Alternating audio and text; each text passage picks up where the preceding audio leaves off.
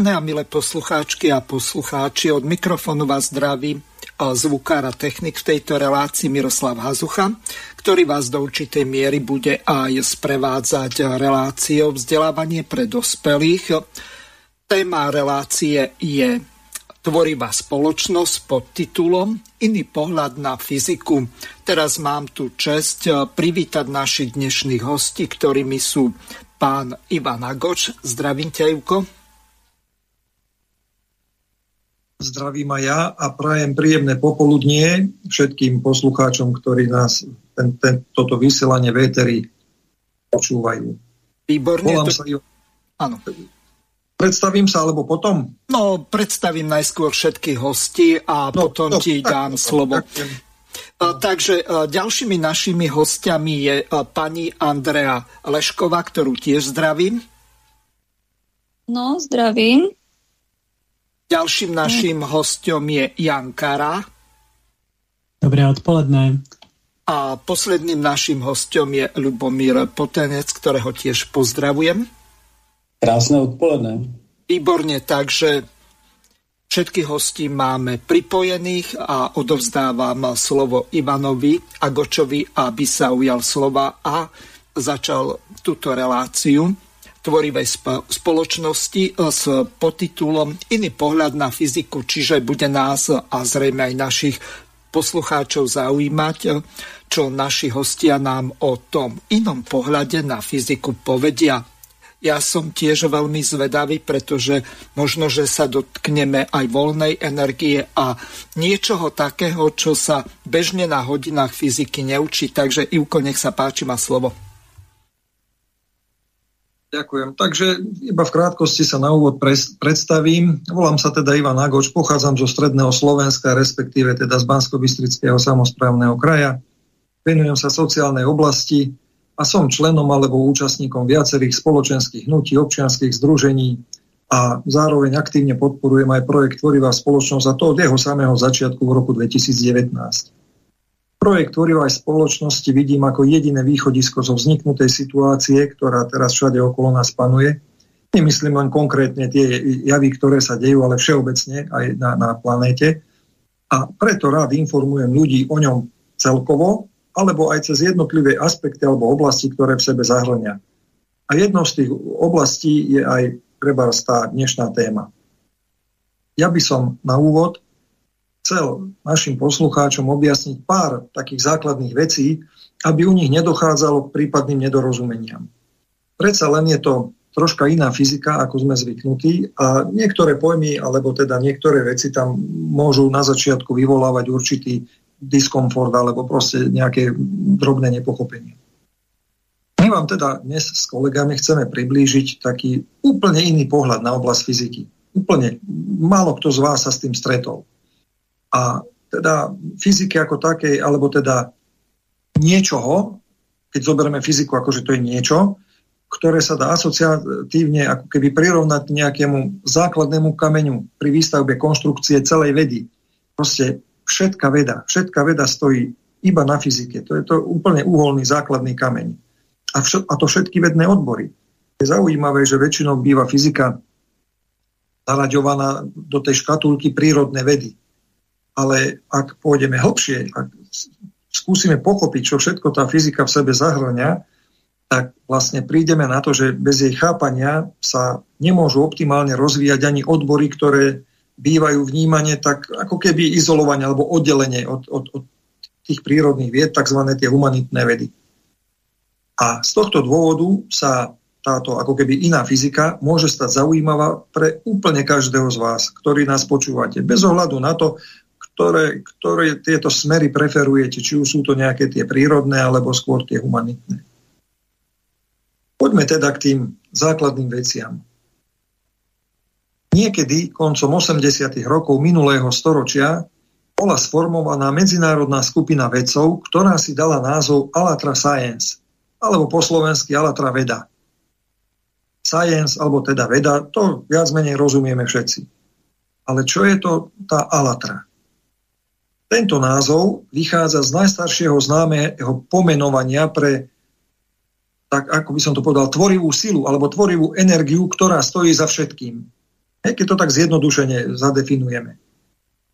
A toto pomenovanie je oveľa staršie, ako sú nám známe historické najstaršie civilizácie, Sumer, Akad, Babylon a tak ďalej a tak ďalej.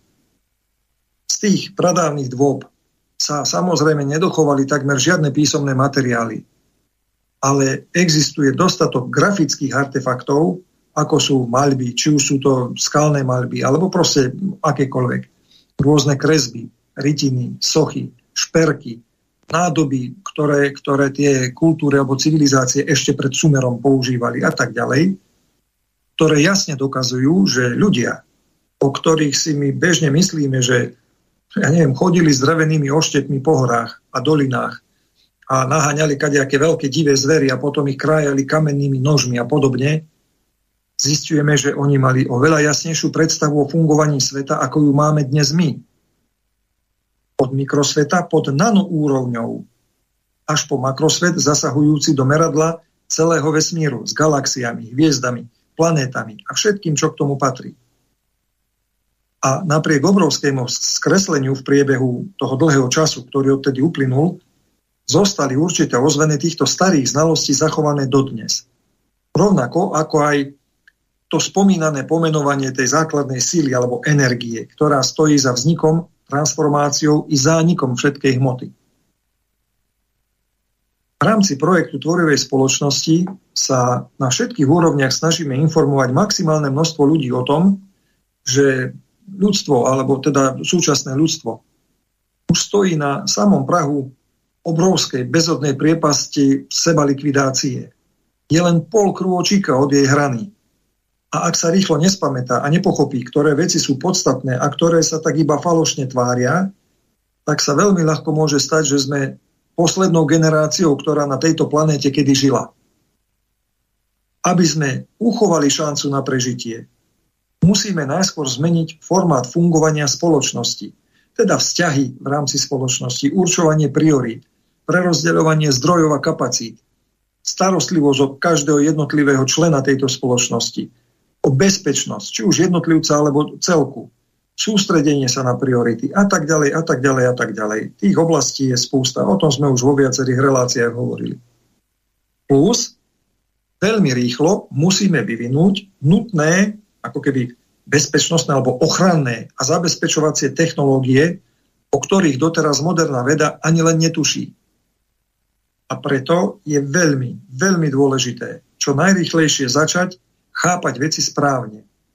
Odstrániť zo súčasnej fyziky všetok zbytočný balast, ktorý zdržiava želaný vývoj a doplniť alebo nahradiť ho znalosťami, ktoré môžu vytvoriť základ pre kvalitatívne úplne iné technológie.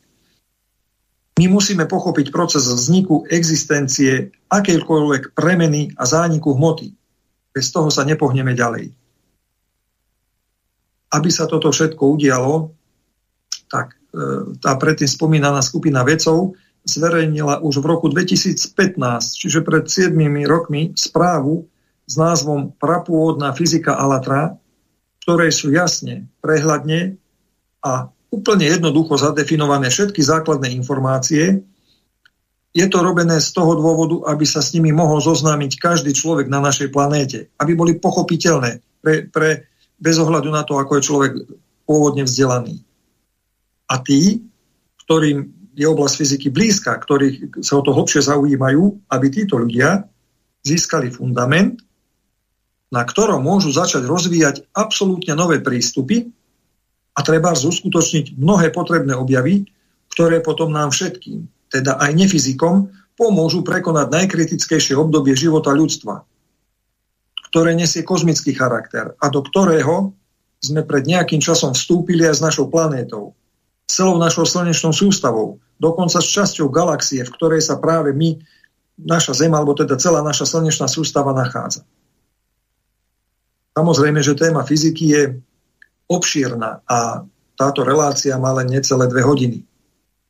Navyše sú tam ešte tam nejaký priestor ešte na otázky. Takže sme si povedali, že túto fyziku a s ňou teda úzko súvisiace veci, alebo teda aspoň tie základné veci, predstavíme poslucháčom v dvoch častiach. Dnes vám teda chceme v prvej časti priblížiť históriu, alebo teda tú históriu, ktorá už bola písomne zaznamenaná, hlavne nejaké tie základ, teda hlavné základné pojmy a trochu to aj porovnať s tradičnou modernou fyzikou, s tou, ktorá je viac menej známa. My samozrejme nie sme nejakí vedci fyzici. Budeme sa snažiť hovoriť laicky, ale každý záujemca sa k správe môže dostať aj sám a ak sa rozhodne zahlbiť sa do práce nad, tým, nad týmto fundamentálnym vedným odborom, nad týmito informáciami, môže mu venovať všetok svoj talent v spolupráci už so skutočnými vedcami, ktorí sa tým zaoberajú a ktorí v tejto oblasti dnes participujú. My odkazy k materiálom poskytneme v priebehu vysielania. Takže toto tak, taký krátky úvod, aby troška boli naši poslucháči zorientovaní. A teraz už odovzdávam slovo Andrejke, ktorá nám trochu priblíži históriu chápania fyziky, alebo teda podstaty sveta v tých minulých storočiach, dokonca tisícročiach. Ďakujem zatiaľ. Ďakujem za slovo. Volám sa Andrea Lešková. Som z východného Slovenska a počas strednej školy som sa aktívne venovala fyzike. Dnes je môjim hobby a rada sa jej venujem fyzike vo voľnom čase. A ako už Ivko povedal, budem tu rozprávať v tejto relácii vlastne o histórii chápania fyziky v minulých storočiach až tisícročiach. Žijeme v krajine, kde väčšina obyvateľov je kresťanská, preto asi veľa z nás pozná slova Biblie. Na počiatku bolo slovo, slovo bolo bo- u Boha a to slovo bolo Boh. Vyslovené slovo je vlastne zvukom, teda sa tu spomína, že na počiatku bol zvuk, akási vibrácia. Aj v rôznych iných náboženských spisoch e, starí učenci e, vykladali asociatívnymi pojmami pochopenia toho, z čoho sa skladá svet aby tomu ľudia porozumeli. Poďme si prejsť rôznymi náboženskými smermi a historickými spismi, ktorých sa hovorilo o podstate nášho sveta. To, že na začiatku bol zvuk, nájdeme napríklad aj v staroindických prameňoch, vedách. Čo sú to vedy? Sú to staré spisy, ktoré vznikli pred približne 4000 rokmi a z ktorých vychádza hinduizmus v nich sa spomína tzv. akáša, čo v sanskritskom jazyku znamená e, nekončiace žiarenie alebo osvetlený priestor. A hovorí sa tam o tom, že akáša má jednu charakteristickú vlastnosť, ktorou je zvuk v podobe jemných vibrácií. Tento prvotný zvuk e, je príčinou všetkých následných neviditeľných aj viditeľných prejavov. Hovorí sa o Akáši ako o nevyčerpateľnom zdroji energie, ktorá je všade prítomná a všetko prenikajúca. Nie je miesto, kde by nebola a je jednou z prvotných základov hmotného sveta. Hovorí sa, že Akáša je tak tenká, že nie je vnímaná ľudskými zmyslami a že pri prejavení sveta bola len táto substancia a keď sa globálny cyklus ukončí, všetko sa premení na Akášu. Rána škola buddhistickej filozofie považuje existenciu Akáši taktiež za skutočnú a delí ju na obmedzený priestor a nekonečný priestor. V japonskej filozofii Godai e, existuje e, tzv. ku, prekladané ako prázdnota alebo nebo. E, to je prostredie, z ktorého sa energia skladá a tento ku má osobitný význam ako najvyšší z piatich prúh s prvkou Chi, Sui, Ka, Fuku, kde ďalšie prvky predstavujú vodu, zem, oheň a vzduch. Ku, najvyšší prvok, predstavuje vytváranie javov, môže sa spájať aj s potenciálom sily, kreativity, spontánnosti, vynaliezavosti. A v bojových umeniach tejto filozofie človek často využíva silu prázdnoty, aby sa napojil na podstatnú tvorivú energiu sveta.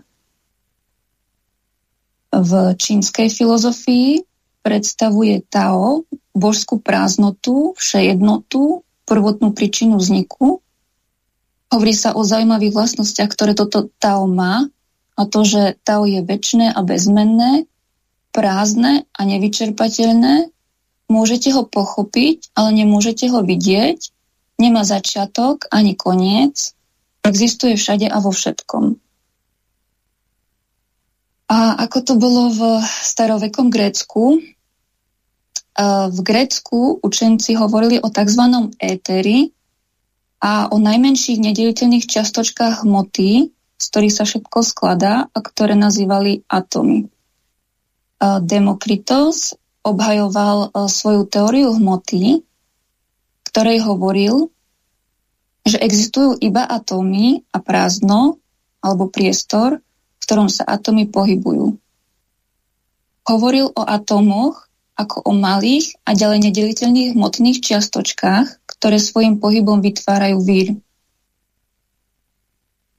Epikuros taktiež učil, že všetká hmota sa skladá z ek- extrémne malých, neviditeľných častíc atomov a že všetky udalosti vo svete sú v konečnom dôsledku výsledkom pohybu týchto atomov a ich interakcií v prázdnom priestore.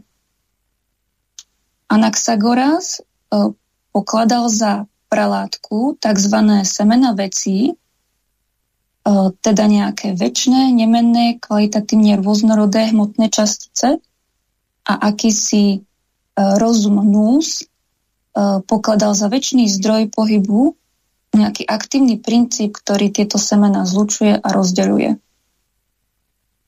Platón učil, že najnižšiu priečku hierarchického rebríka ideí tvoria tzv. atoma AD, ktoré sa nachádzajú už na hranici sveta zmyslových objektov a Herakleides sa tiež prikláňal k atozmizmu a tvrdil, že atomy formuje zvláštny rozumnosť, podobne ako Anaxagoras. E, v gréckej mytológii mal éter významné postavenie, predstavoval akúsi hornú, čistú, priesvitnú, žiarivú vrstvu vzduchu, kde bývajú bohovia, na rozdiel od spodnej vrstvy vzduchu, kde je všetko dočasné a konečné.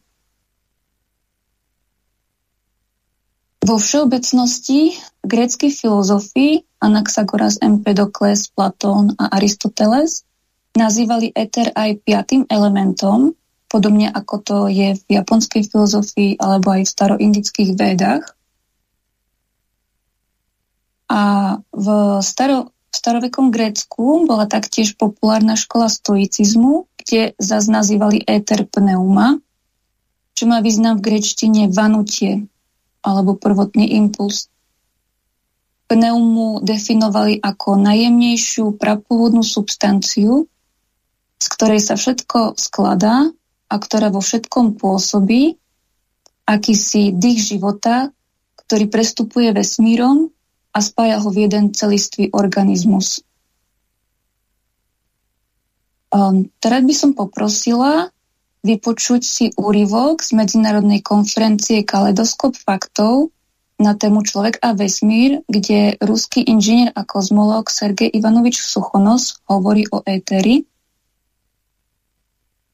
Co se týče energie éteru, z mého pohledu, ještě jednou to opakuji, je to neprofesionálně a velmi nejasně podaná argumentace. Je to spíše intuice než nějaké poznání. Éter existuje. A v éteru je energie mnohem více než a vůbec. Žádná energie kromě éteru v konečném důsledku neexistuje.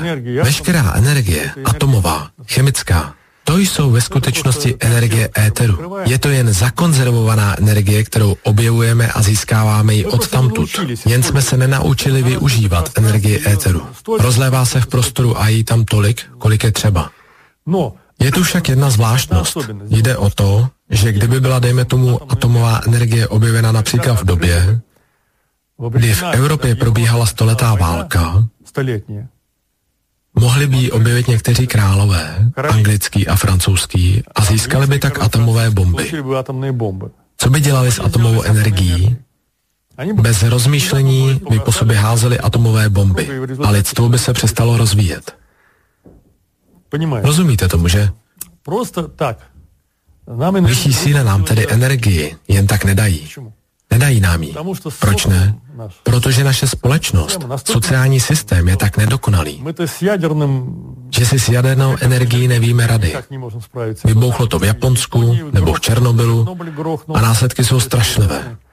A pak máme ještě éterickou energii. Pokud nám bude dána éterická energie, pak s ní a s naším nedokonalým systémem, hloupostí a konflikty, můžeme tak říkajíc jeden druhého vymazat z povrchu zemského.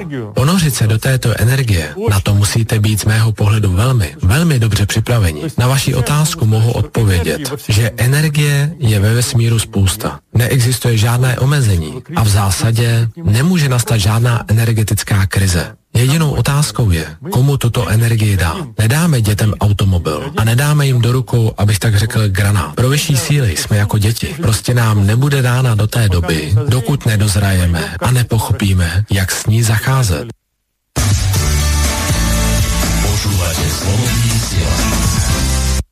A ja opäť vraciam slovo našim hostom, aby nám vysvetlili fyziku inak, ako ju bežne chápeme. Nech sa páči, môžete pokračovať. Tak ja budem pokračovať. Pred úrivkom som spomínala rôznych predstaviteľov starovekej gréckej filozofie, ktorí hovorili o éteri a z týchto starovekých znalostí často čerpali aj novovekí mysliteľia a vedci. Napríklad Giordano Bruno, talianský filozof známy tým, že už v 16. storočí hovoril o nekonečnosti vesmíru Hovoril, že vesmír je naplnený substanciou, akýmsi čistým vzduchom, éterom alebo duchom. René Descartes taktiež popisoval ideu éteru ako nosiča, prenasača svetla. Christian Huygens, holandský fyzik a astronóm, vo svojom diele Pojednanie o svetle popisuje vlnovú teóriu svetla, že svetelné vlny sú pružné impulzy v éteri Isaac Newton taktiež hovorí o okamžitom pôsobení jedného telesa na druhé na diaľku prostredníctvom prázdneho priestoru bez pomoci hmoty. Na vysvetlenie lomu jeho tretia kniha optiky predpokladala akési eterické médium, ktoré prenáša vibrácie rýchlejšie ako svetlo. Leonard Euler, švačiarský fyzik, hovoril, že všetky optické, elektrické a magnetické a iné javy sa dajú vysvetliť ako výsledok interakcií hrubej hmoty a jemnej substancie éteru. E, ruský vedec a spisovateľ Lomonosov robil pokusy ohľadom svetla a farby a vytvoril vlastnú teóriu založenú na myšlienke šírenia svetla pomocou vibrácií častíc éteru vyplňajúcich svetový priestor – a vo svojom nedokončenom rukopise Teória elektriny písal o pohybe častíc éteru, ktorý predúčuje elektrické javy. A zaujímavý je aj e, ruský chemik e, Dmitri Mendelejev, ktorý pokladal éter za veľmi ľahký plyn a v jeho pôvodnej tabuľke chemických prvkov bola pre éter vyčlenená nulová kolónka, pomenoval ho X newtonium na počas Newtona, ktorý tiež o éteri hovoril Mendelejev napísal aj celé dielo Pokus o chemické porozumenie svetového éteru, kde chápel éter ako prvé základné tehly hmoty, ako alfu a omegu celej periodickej tabuľky prvkov. Celkovo v 19. storočí bolo množstvo nových objavov vo fyzike v oblasti elektromagnetizmu a vedci hovorili o éteri ako nosiči svetla a elektromagnetických interakcií, ako o neviditeľnom poli, ktoré má obrovskú zásobu energie medzi významných fyzikov, ktorí hajli a rozpracovali koncepciu éteru, patrili napríklad aj Henry Lorentz, Gilles Henry Poincar a ďalší. Možno najbližšie k pochopeniu éteru sa dostal srbský fyzik Nikola Tesla, ktorý vynašiel aj spôsob, ako experimentálne získavať túto energiu. A ohľadom ďalšieho vývoja teórii o éteri predávam slovo Honzovi. Dobrý den. Eh, tak já jsem eh, Jan Kára, pocházím, jak asi slyšíte, z Čech. Uh, narodil jsem se v Praze, teďka bydlím v severních Čechách. Jinak živí mě tedy programování, ale fyzika mě vždycky taky zajímala. Vystudoval jsem i jako diskrétní matematic, na matematicko-fyzikální fakultě, takže jsem k fyzice měl relativně blízko. A projekt Tvořivá společnost vlastně z projektu Tvořivá společnost se účastním taky už od jeho počátku v roce 2019. Tak a abychom teda pokračovali v našem vyprávění o éteru, uh, budeme pokračovat v moderní fyzice, navážu 19. stoletím. Uh, ti fyzici si v 19. století skutečně lámali hlavu s tím, jak vysvětlit šíření světla, protože jak právě Huygens experimenty už ze 17. století ukazovaly světlo má vlnovou povahu, zároveň ale mělo i částicovou povahu, jak ukazovaly Newtonovy experimenty, třeba právě z přelomu 17. a 18. století, takže jim to nešlo úplně do hlavy. Nicméně každopádně pokud chápali, že světlo má vlnovou povahu a zároveň e, tak chápali, nebo dle tehdejších představ, pokud máte vlnění, musí být něco, co se vlní. Tak jako když zvuk, zvuk je vlastně vlněním vzduchu, tak představa byla, že světlo je vlněním nějaké substance a tahle ta substance je éter. Tady vlastně tuhle tu myšlenku si vypůjčili už, jak jsme se bavili ze starořeckých, starořecké filozofie, ve které vznikla. A vlastně z té, do té se dostala ještě ze starších zase filozofií až védské a hinduistické.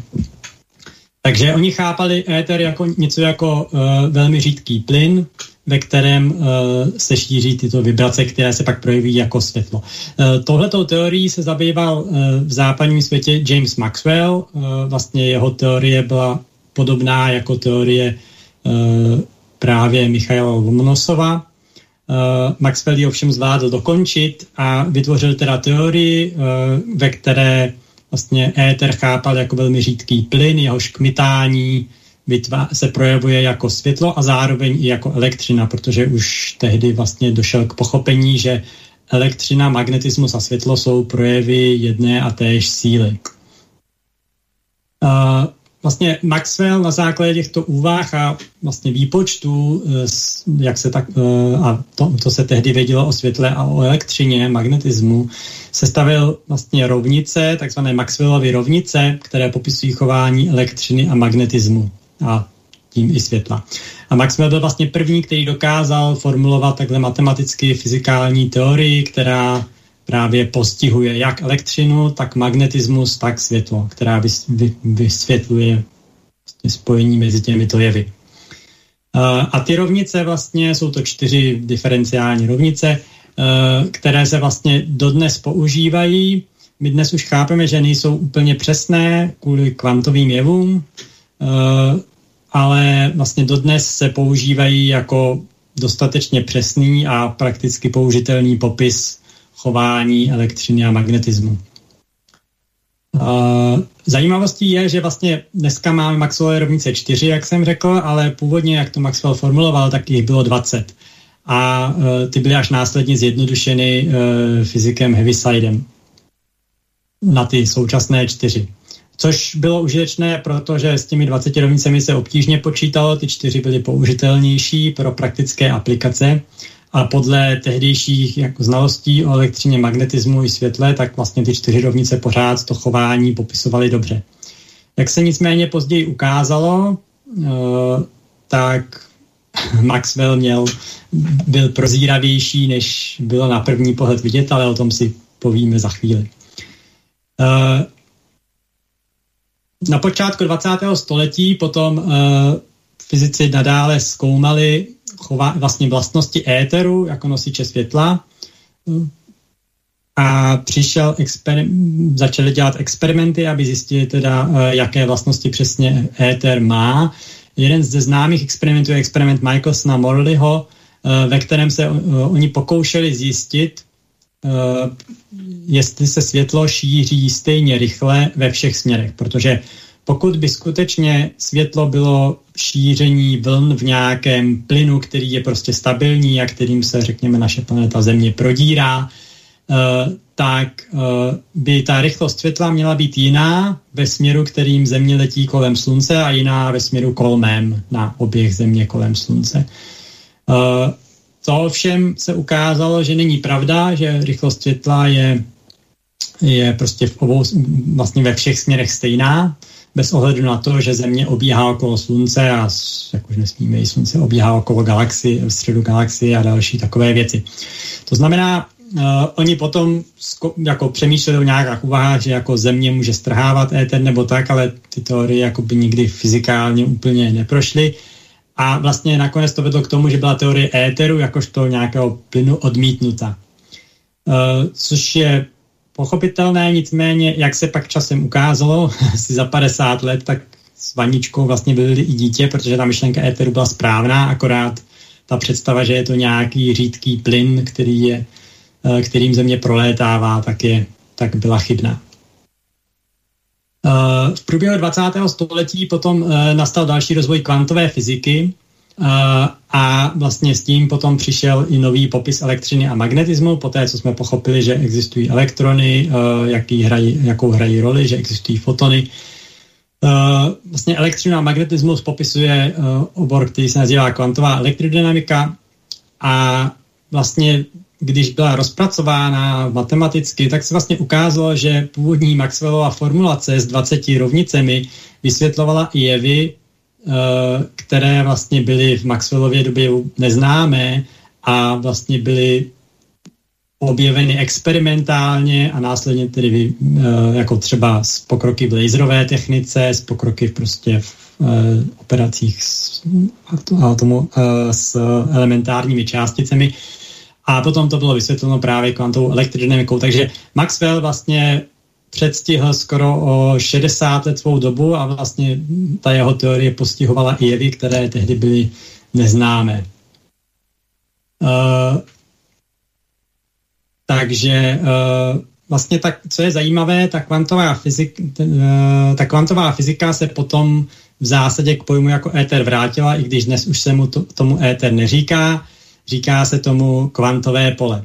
O co tam jde? Jde o to, že vlastně kvantová fyzika říká, že podle Heisenbergova principu neurčitosti nemůžete nikdy úplně přesně určit zároveň polohu a rychlost částice, nebo energii částice. Prostě vesmír vám nedovolí tyto dvě, uh, vesmír je postavený tak, že tyhle ty dvě veličiny nejdou zároveň přesně zjistit. A tenhle, ta, tenhle ten princip neurčitosti platí i pro prázdný prostor, pro vlastně uh, všechna takzvaná kvantová pole. To znamená, že vlastně ani hodnota elektrického a magnetického pole nelze v našem vesmíru přesně určit. Což jako důsledek znamená, že ani nemůže být přesně nulová, protože tehdy by byla, tehdy by byla jasně určená jako naprosto. To znamená, že ta energie nějak kolísá, neustále vibruje na ně, mezi nějakými hodnotami, které jsou uh, sice malé, ale nenulové. Jsou tam neustálé fluktuace. A tyhle ty fluktuace těch elektrických, magnetických i dalších polí se pak projeví vlastně, že v naprostém váku, úplně prázdném prostoru, kde není nic, vám spontánně z této fluktující energie vznikají a částice, které pak zase spontánně zanikají. To znamená, že vlastně nemůžete mít někdy úplně prázdný prostor, jak kvantová fyzika zjistila, vždycky vám tam budou vznikat a zanikat částice. Navíc právě protože nikdy ta, ta energie se nedá nikdy vyčerpat, protože prostě nikdy se nemůžete dostat do situace, že energie bude nulová. To by popřelo princip neurčitosti a prostě to je zakázané v našem vesmíru. To znamená, mě připomíná vám tahle situace neustálého neustálých energetických fluktuací, neustálého vzniku a zániku částic, právě to chvění, popisované jako vlastnost Akáši z uh, V před nějakými čtyřmi tisíci lety. Až pozoruhodné, jak přesně před čtyřmi tisíci lety vystihli podstatu toho, čemu, k čemu kvantová fyzika dospěla v polovině 20. století a pojmenovala to kvantová teorie pole. Uh, jinak zajímavý, uh, tenhle ten efekt můžete si říkat zvláštní teorie, máme tomu vůbec věřit. Uh, tyhle ty jevy o fluktuacích energie a neustálém vzniku a zániku částic v prázdném prostoru Eh, byly formulovány v té polovině 20. století a v roce 97 byly, byly experimentálně potvrzeny. Jedním z takových projevů, ten se nazývá Kazimírův efekt, který byl předpovězen v roce 1948 a experimentálně potvrzen v roce 1997, je, že když, prostě má, když máte ve váku dvě kovové destičky vodivé, které jsou blízko u sebe, tak bude existovat síla, která je bude stlačovat k sobě. a e, právě to je ten tlak těch částic, které v tom váku vznikají a na, e, když to řeknu zjednodušeně, jako správně fyzikální vysvětlení je trošku jiné, ale prostě ty částice, které vznikají, zanikají, e, těch bude víc vně těch destiček než uvnitř a proto jakoby tlačí ty destičky k sobě a tahle zasíla byla skutečně naměřena a v dnešní době už se dokonce vlastně připraví e, nebo pracuje na inženýrských aplikacích toho, těchto jevů, prostě už se dělají zařízení, které téhle síly využívají. To znamená, že vlastně závěr je, že i dnešní kvantová fyzika dospěla k závěru a experimentálně ho ověřila, že vlastně vákum je plné energie, která není vyčerpatelná. Zatím nemáme přístroje, aspoň veřejně dostupné, o kterých bychom věděli, eh, které by tuto energii čerpaly. Nicméně fyzikálně to možné je, fyzika říká, že tam ta energie je a umíme ji naměřit. A je to vlastně i Nikola Tesla, kterého už Andrea e, zmínila, tak on mluvil o tom, že vlastně každý bod vesmíru je plný energie, že stačí jenom najít, ta, energie prostě se neustále přesouvá, pohybuje a že stačí najít způsob, jak tuto energii čerpat. A tím vlastně i on jakoby to jeho pochopení bylo řekněme, předstihlo svou dobu, protože on ještě také neznal přímo formulaci kvantové fyziky. Takže uh, to by bylo asi k teorii éteru a teď si můžeme poslechnout písničku Svet.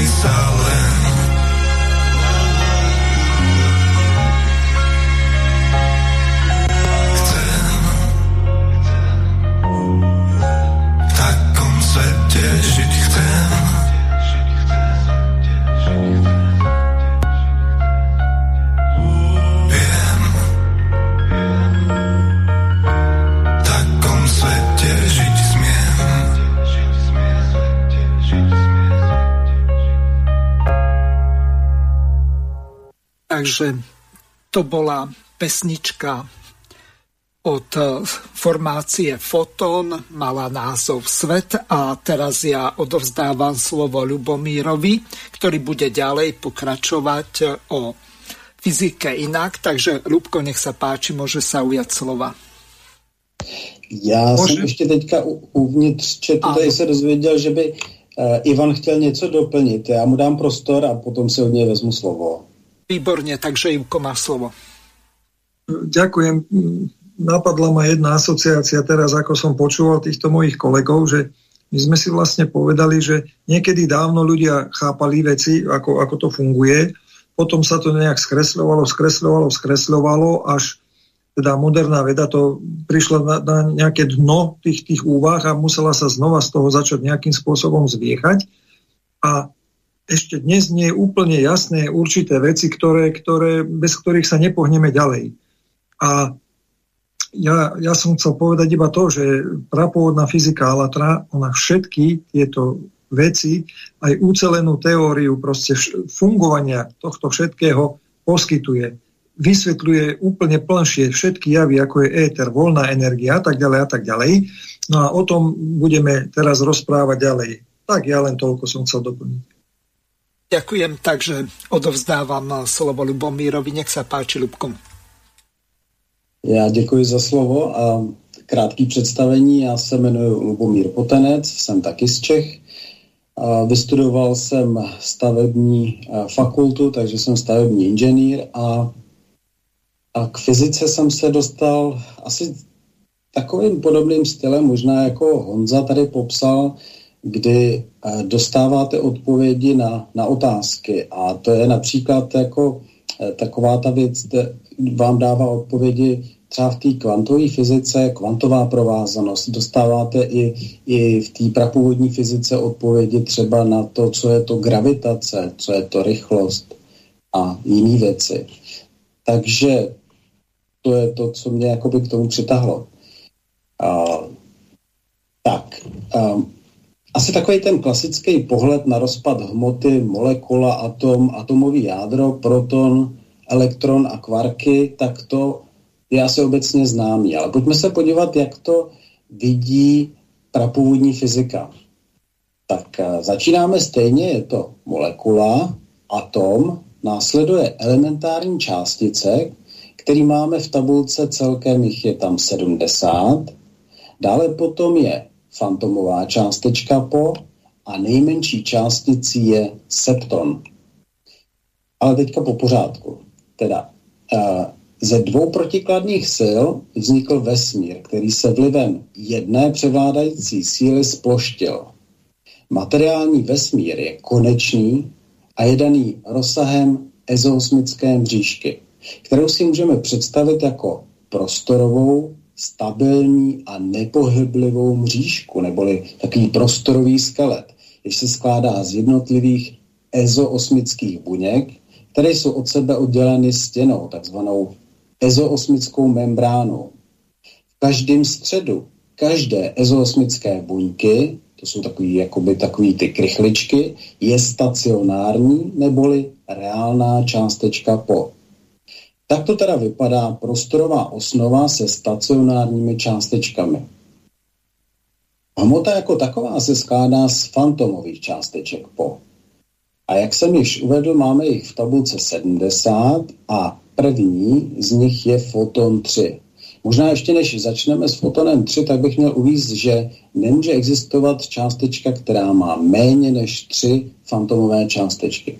Takže foton 3 má 3 fantomové částečky po, foton 4 má 4 fantomové částečky po, neutrino má například 5 fantomových částeček po a ta poslední elementární částice, protože ne všechny jsou nám zatím známé, tak ta má 72 fantomových částeček po. No a koho by třeba zajímala z vás struktura a orbity jednotlivých elementárních částic, tak je možno zajít na web alatra-science.org a tam můžete vyzkoušet takovou aplikaci, kde si sestavíte vlastně podle počtu po elementární částice a můžete si ji různě natáčet a otáčet a je to docela zajímavý. Tak, dál. A ještě se podíváme teda na tu strukturu stacionárních a fantomových částeček po. Tyto se skládají ze zhluku septonů, které si můžeme představit tak, že v každém středu částečky je koncentrovaný zhluk přibližně 80% septonu. A tenhle ten zhluk obklopuje oblak s tím zbytkem, což je těch zbývajících 20% septonu. Takže tedy nejmenší hmotnou částicí je septon. A každý septon, který bychom jedné ze základních poloh mohli přirovnat k takové krychličce, se skládá ze šesti zrcadel, které se otáčejí a deformují odraz vnitřní energie, kterou nazýváme vtroušenina síly alatu. O tom už Ivan něco málo naznačil a ještě se k tomu vrátíme. Tedy septon se skládá ze sedmi elementů. Jo? To znamená těch šest zrcadel plus teda ta, ta vtroušenina. S využitím moderních asociativních srovnání můžeme těchto šest zrcadel nebo antipodů, odrazů, antialatů označit jako mikroholografické objekty, které v tomto světě existují jen díky přítomnosti právě síly alatu a jsou podstatou iluzorního světa. Stacionární částečky po, tedy ty částečky, které jsou uprostřed ezosmické buňky, tak ty odebírají z pravidla 10% vnitřního potenciálu z okolo procházející fantomové částečky po. A jak dochází k procesu odebírání této energie nebo potenciálu? Tak jakmile fantomová částečka po v ezosmické membráně, tedy pomyslný stěně ezosmické buňky, obnovila svůj vnitřní potenciál a vstoupila do nové, další ezosmické buňky, dochází k vybuzení vlastního septonového pole reálné či stacionární částečky po, která se nachází právě uprostřed dané buňky. Stacionární částečka po odebere již zmiňovaných 10% vnitřního potenciálu a fantomová částečka po při průchodu obchází stacionární částečku po, což zapříčuje spirálovitý pohyb fantomové částečky po a spolu s tím i všech objektů a jevů materiálního světa. Nemůže se stát, že by fantomová částečka se střetla se stacionární, tady právě obchází. A to je právě ta, ten vlnový pohyb. A ještě zpátky se vrátím teda k tomu a, alatu. A to je vlastně prvotní nejčistší energie a je nejen zdrojem pohybu, ale je rovněž i tvořitelem hmoty, jelikož kde není alat, tam nic neexistuje. E, předtím, než ještě skončím, tak kdyby náhodou byl prostor, tak tady mám připravený ještě takový srovnání mezi reálnou a tou stacionární, teda tou fantomovou částečkou, kdy vlastně možná z toho srovnání by potom e, vzniklo takovýto blížší pochopení toho, jak to vlastně funguje v tom našem viditelném a neviditelném světě. To si když tak necháme, kdyby byl prostor a koho by opravdu zajímal pohled na prapůvodní fyziku, tak stačí e, navštívit alatrascience.org a přímo na titulní straně tam najdete videoverzi této fyziky a během pěti a půl hodin se vám možná objasní mnoho právě těch nejasností, který, který možná po tom našem vystoupení budete mít. Já děkuji za slovo. Ľubko, skôr ako dám ďalšiemu slovo Jankovi, tak ja pripomeniem tú webovú adresu. Je to alatra pomlčka science.org. Alatra sa píše s dvomi L Takže ešte raz, alatra pomlčka science.org čiže ono sa to science číta.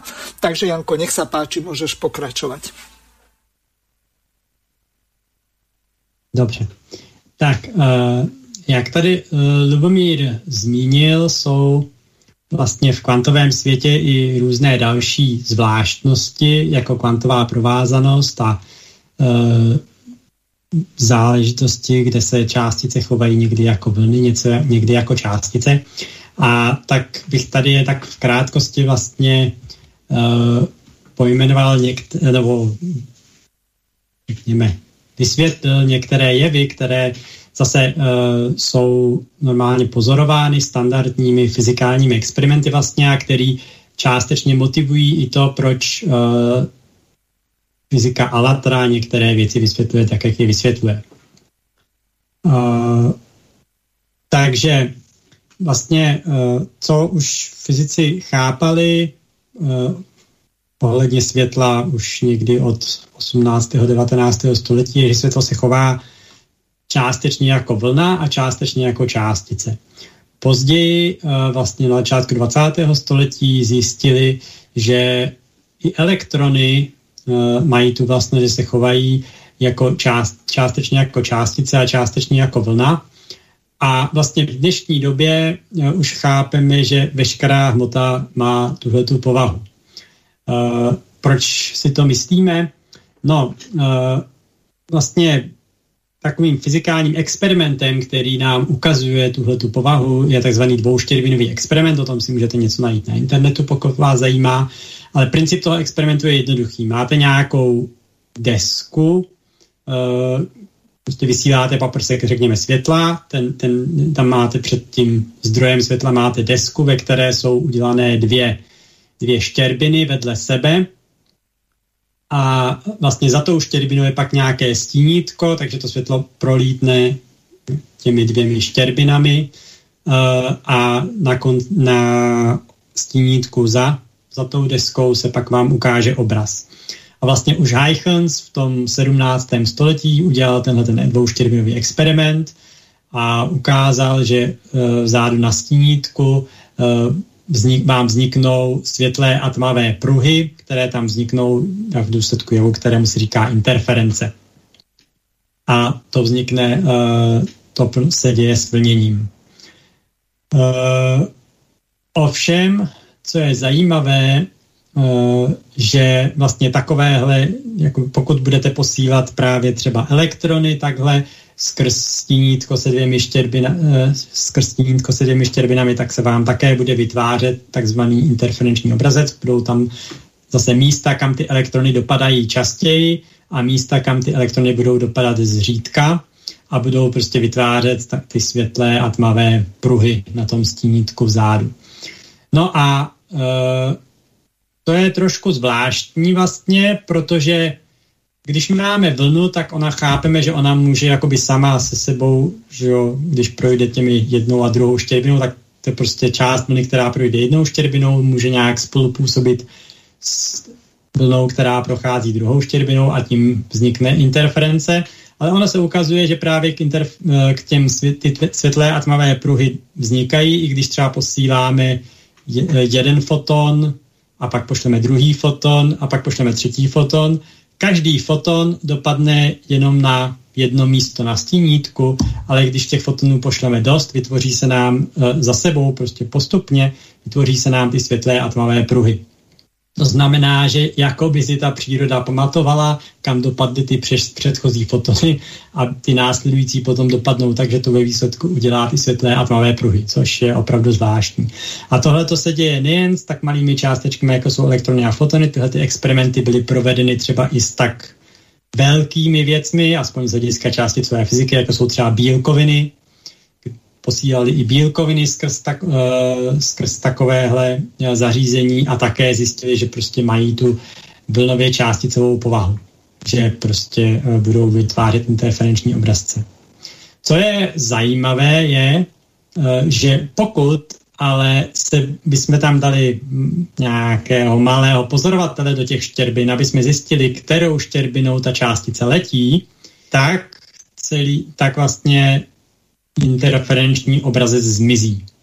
A místo toho na stínítku bude jenom jeden velký pruh, jak bychom čekali, když by se, když by se vlastně uh, to chovalo jako částice a ne jako vlna. To znamená, že pokud pozorujeme dráhu té částice, chování částice se mění, vesmír nás nenechá do něčeho takového koukat a prostě částice se bude kouk- chovat jako uh, částice a ne jako vlna. To znamená, uh, dlouho se myslelo, že vlastně tahle ta změna chování těch částic z vlnového na to částicové je vlastně tím, že ten měřící přístroj, který zjišťuje, kudy ta částice letí, má vliv na tu částici. Ale později, právě v 90. letech a po roce 2000 vlastně, byly provedeny různé další experimenty, sofistikovanější, které vyloučili vlastně přímý vliv toho měřícího přístroje na proletující částici uh, a ukázalo se, že to ne, že prostě ten měřící přístroj jako takový tam nehraje roli. Ukázalo se, že i když potom, co částice dopadne na stínítko, vy změříte vlastně, kudy má částice letěla, buď se to rozhodnete změřit nebo ne, tak pokud jste se to rozhodli změřit, tak částice předtím dopadla tak, že nevytváří interferenční obrazec a pokud jste se nerozhodli to měřit, tak bude dopadat tak, že vytvoří interferenční obrazec. To znamená, že prostě te, ten fakt, jestli byste se rozhodli, jestli nějakou informaci jste získali nebo ne, ovlivňuje to, jak experiment dopadne a to i zpětně do minulosti. Takže tady vidíme takový, takové hodně podivné chování našeho vesmíru, a ukazuje se na tom ten fakt, že vlastně naše pozornost jako pozorovatele ovlivňuje skutečnost a vlastně moje soukromá interpretace je, že prostě uh, to, že my se rozhodneme něco pozorovat, tak to donutí vesmír, aby ze všech možných možností, v případě dvouštěrbinového experimentu, prostě z těch možností, kudy má částice letí, uh, vybral jednu konkrétní možnost a tu jakoby zmaterializoval.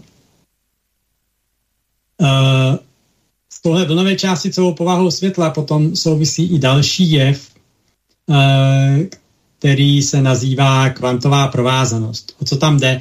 Jde o to, že se může stát, že nějaké částice nebo systém částic jsou propojené.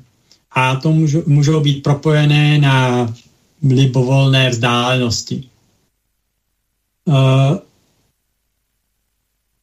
uh, přesněji ta kvantová prováznost znamená, že nějaká vlastnost pro jednoduchost dvou částic uh, je propojená. To znamená, můžeme si představit, pokud například jedna částice by se nějak otáčela, tak ty dvě, to, že dvě částice jsou, jsou provázané, znamená, že pokud jedna částice se bude točit doleva, tak víme, že druhá částice se musí točit doprava. A jsou prostě fyzikální jevy, u kterých víme, že vznikají například dvojice takhle částic, který, které budou mít tuto vlastnost, že pokud že jedna částice se musí točit doleva a druhá se musí točit doprava. No a vlastně tuhle tu podstatu kvantové provázanosti, uh, ta byla předpově, uh, předpovězená teorií vlastně kvantovou fyzikou už ve 30. letech a vedly se o tom dlouhé spory, protože vlastně kvantová fyzika říká, že to, která částice se točí doleva a která doprava z těch dvou, se rozhoduje až v moment, kdy vy se rozhodnete změřit, kterým směrem se částice točí. A to byl samozřejmě problém třeba Albert Einstein byl silně proti tomu, protože mu přišlo zvláštní, jako nemožné a odporuje jakoby odporující uh, teorii relativity, i když to se pak ukázalo, není úplně pravda, uh, že uh, by se prostě na libovolnou vzdálenost okamžitě přenesla informace, že jste změřili jednu částici a uh, ovlivnilo by to druhou, která může být na druhém konci vesmíru. No uh, a prosazoval pohled na věc, že ty částice, to, která částice točí doleva a doprava je určeno už od začátku, vlastně akorát my to nevíme a až v okamžiku měření si to dozvíme, ale ta druhá jako dopředu bylo jasné, která bude doleva a doprava, akorát jsme to nedokázali zjistit dřív.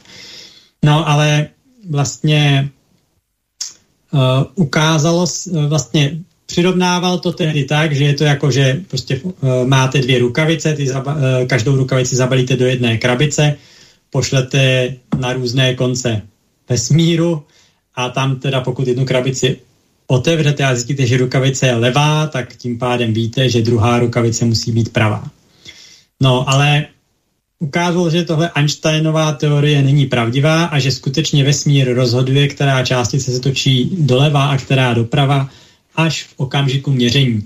Eh, vlastně matematicky to zpracoval matematik Bell v 60. letech a potom v 80. letech byly provedeny experimenty, které byly dále zpřesňovány až vlastně v 90. letech bylo skutečně ukázáno, že to, která částice zjednodušeně se točí doleva a která doprava se skutečně rozhodne až v okamžiku pozorování a okamžitě se tenhle efekt přenáší e, bez spoždění na druhou částici. Teda bylo skutečně ověřeno, že ta rychlost přenosu je rychlejší, je prostě rychlejší než rychlost světla.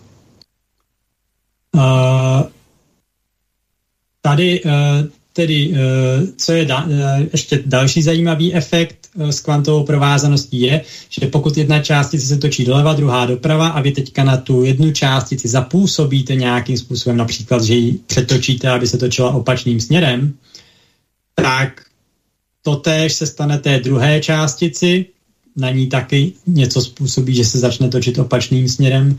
Takže uh, je to jako kdyby ty dvě rukavice, které jsme si posílali v krabici, pokud se jednu rukavici rozhodnuté otočit na ruby, tak se vám druhá rukavice v krabici automaticky také otočila na ruby.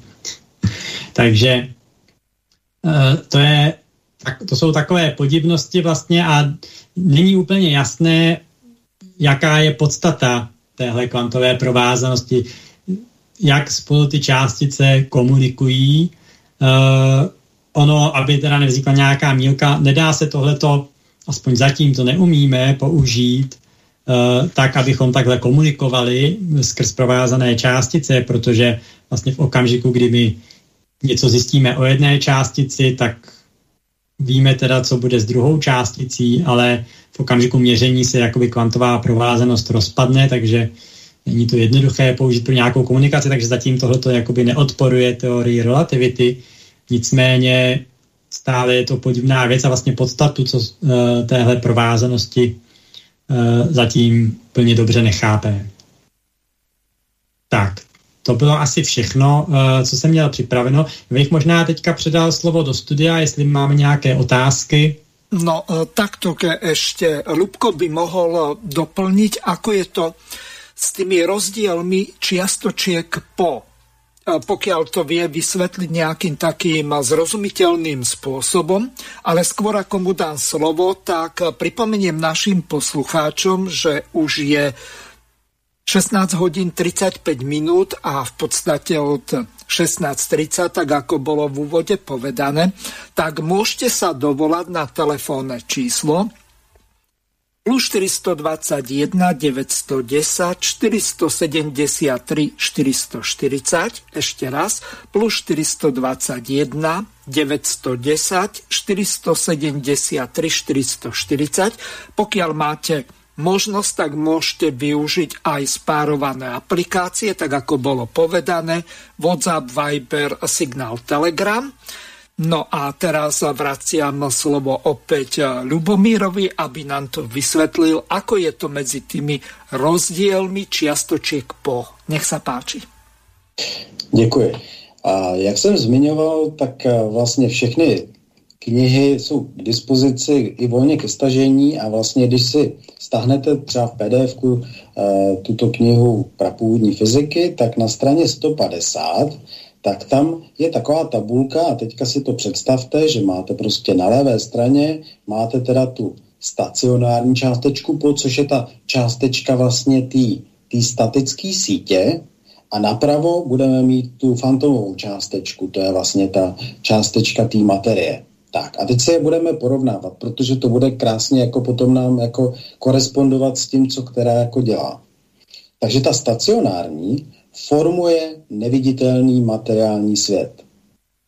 Kdežto ta fantomová, ta formuje viditelný svět materie. Potom znova stacionární, tak ta se e, nachází právě v té ezoosmické buňce a je spojená s ostatními e, těma stacionárníma částečkama po kdežto ta fantomová, to znamená ta, ta, ta částečka té materie, tak ta, uh, ta nemůže existovat odděleně, protože když, jak jsme se bavili, uh, elementární vlastně částice, tak to je, 3 a více, 3 až 72, jakmile by byla oddělená, tak vlastně mizí v ezoosmické membráně. Ona i v té membráně vlastně tam dochází k vlastně takovému procesu, ale tomu se možná dostanete až příště, to, tomu se říká ezoosmóza a tam vlastně ona si doplňuje uh, svůj uh, energetický potenciál. Dál. Ta stacionární částečka je nepohyblivá. Jo, právě proto je ta stacionární. Mně se líbí víc to stacionární, protože to dává větší mě smysl. Kdežto ta fantomová, ta je pohyblivá. Neustále se pohybují po spirálovitý dráze. Potom uh, ta stacionární odebírá energii a snímá informace z fantomových částeček po procházejících ezosmickou buňkou a přerozděluje získaný potenciál na systém reálných částic po septonového pole. To znamená, tady už možná jakoby cítíte to, že vlastně v, tý, v tom celém systému je, je známo, že někde se něco událo. To je jako, ten tak říkám na okraj, to je jako svý pochopení.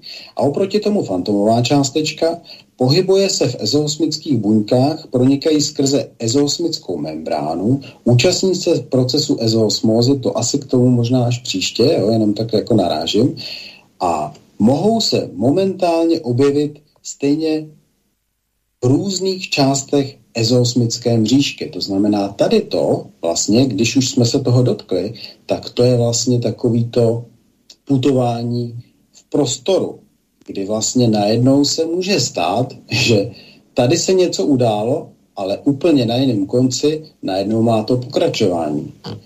No a posledním, co tady mám k, to, k té stacionární částečce, tak to je, že počet těch staci, stacionárních částeček po je stálý a neměný. to počet fantomových, to znamená těch, těch, eh, těch, co tvoří tu materii, tak ten se mění a je mnohem menší než počet těch stacionárních částeček po. Tak to je za mě. Děkuju moc. Dobre, ja tu mám pripravenú jednu takú zvukovú ukážku, aby si naši hostia na chvíľu oddychli. Je to z filmu Tajemství života alebo Mysterium Life a takú 2,5 minútkovú ukážku si teraz vypočujeme. Většina lidí chápe toto jako konečné tělo. Ale vy nejste konečné tělo. Nakonec i pod mikroskopem jste energetické pole. Řeknu vám, co víme o energii. Jdete za kvantovým fyzikem a zeptáte se, co tvoří svět a on vám odpoví energie. A co je to energie? No, nedá se vytvořit ani zničit, vždy byla, stále je. Vše, co kdy existovalo, stále existuje, nabývá formu, má formu a zase z ní vychází. Tak jo, bezva. Jdete za teologem a zeptáte se, co stvořilo vesmír. A on řekne Bůh. Dobře, a co je Bůh? Vždy byl, stále je, nedá se vytvořit ani zničit. Vše, co bylo, vždy bude, stále nabývá formu, má formu a zase z ní vychází. Rozumíte? Je to ten stejný popis, jen různá terminologie. A tak jestli myslíte, že jste jen chodící kus masa, tak se probuďte. Jste duchovní bytost, jste energetické pole fungující ve větším energetickém poli.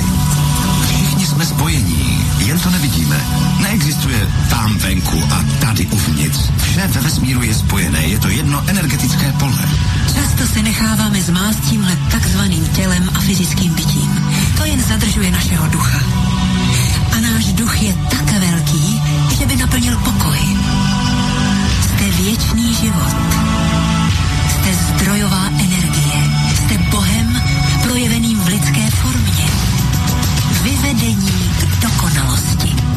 Písma můžeme říct, že jsme obrazem a podobou Boha. Můžeme říct, že jsme způsobem, jakým si vesmír uvědomuje sám sebe. Můžeme říct, že jsme nekonečné pole odkrývající se možnosti. Všechno by to byla pravda. Všechny velké tradice nám říkají, že jsme stvoření k obrazu a podobě zdroje stvoření. To znamená, že máte božský potenciál a sílu stvořit si svůj vlastní svět a děláte to. Děláte to. A možná jste už vytvořili nádherné věci, které jsou vás hodny. A možná ne. Zkuste si sami odpovědět, dosahujete v životě výsledků, které opravdu chcete a jsou vás hodny? Jestli vás nejsou hodny, tak tedy kdy nastane správný čas je změnit? Máte totiž sílu je změnit.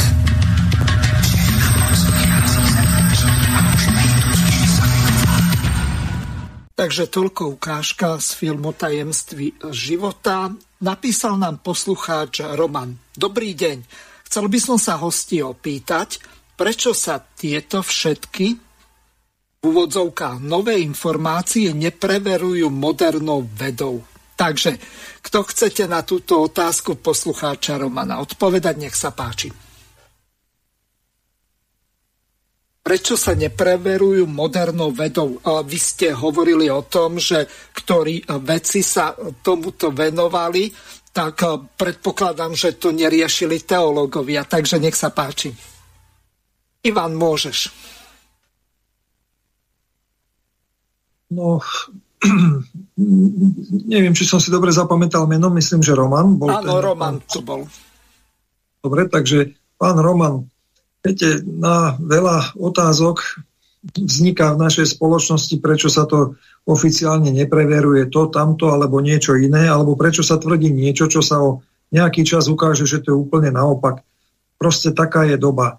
My si musíme uvedomiť jednu vec. E, tieto znalosti fyziky poskytujú ľudstvu obrovské oslobodenie od, od proste tlaku materiálu, od toho, že ľudia musia chodiť do roboty, aby si zarobili nejaké peniažky, peniažky aby si mohli tie peniažky, tú svoju vynaloženú energiu premenia na energiu peňazí a tú energiu peňazí premenia na energiu nejakého tovaru.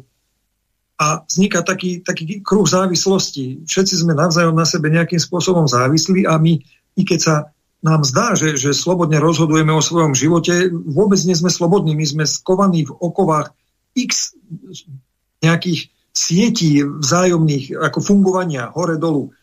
Neviem, či sa teda jasne vysvetľujem.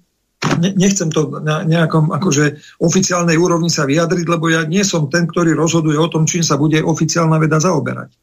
Ale E, niektorí veci sa tým zaoberajú. Veci Alatra Science sa tým zaoberajú. Napísali to oficiálne v správe, ktorá bola zverejnená pre všetkých ľudí na tejto planéte. 8 miliard ľudí si tie informácie môže pozrieť, prečítať.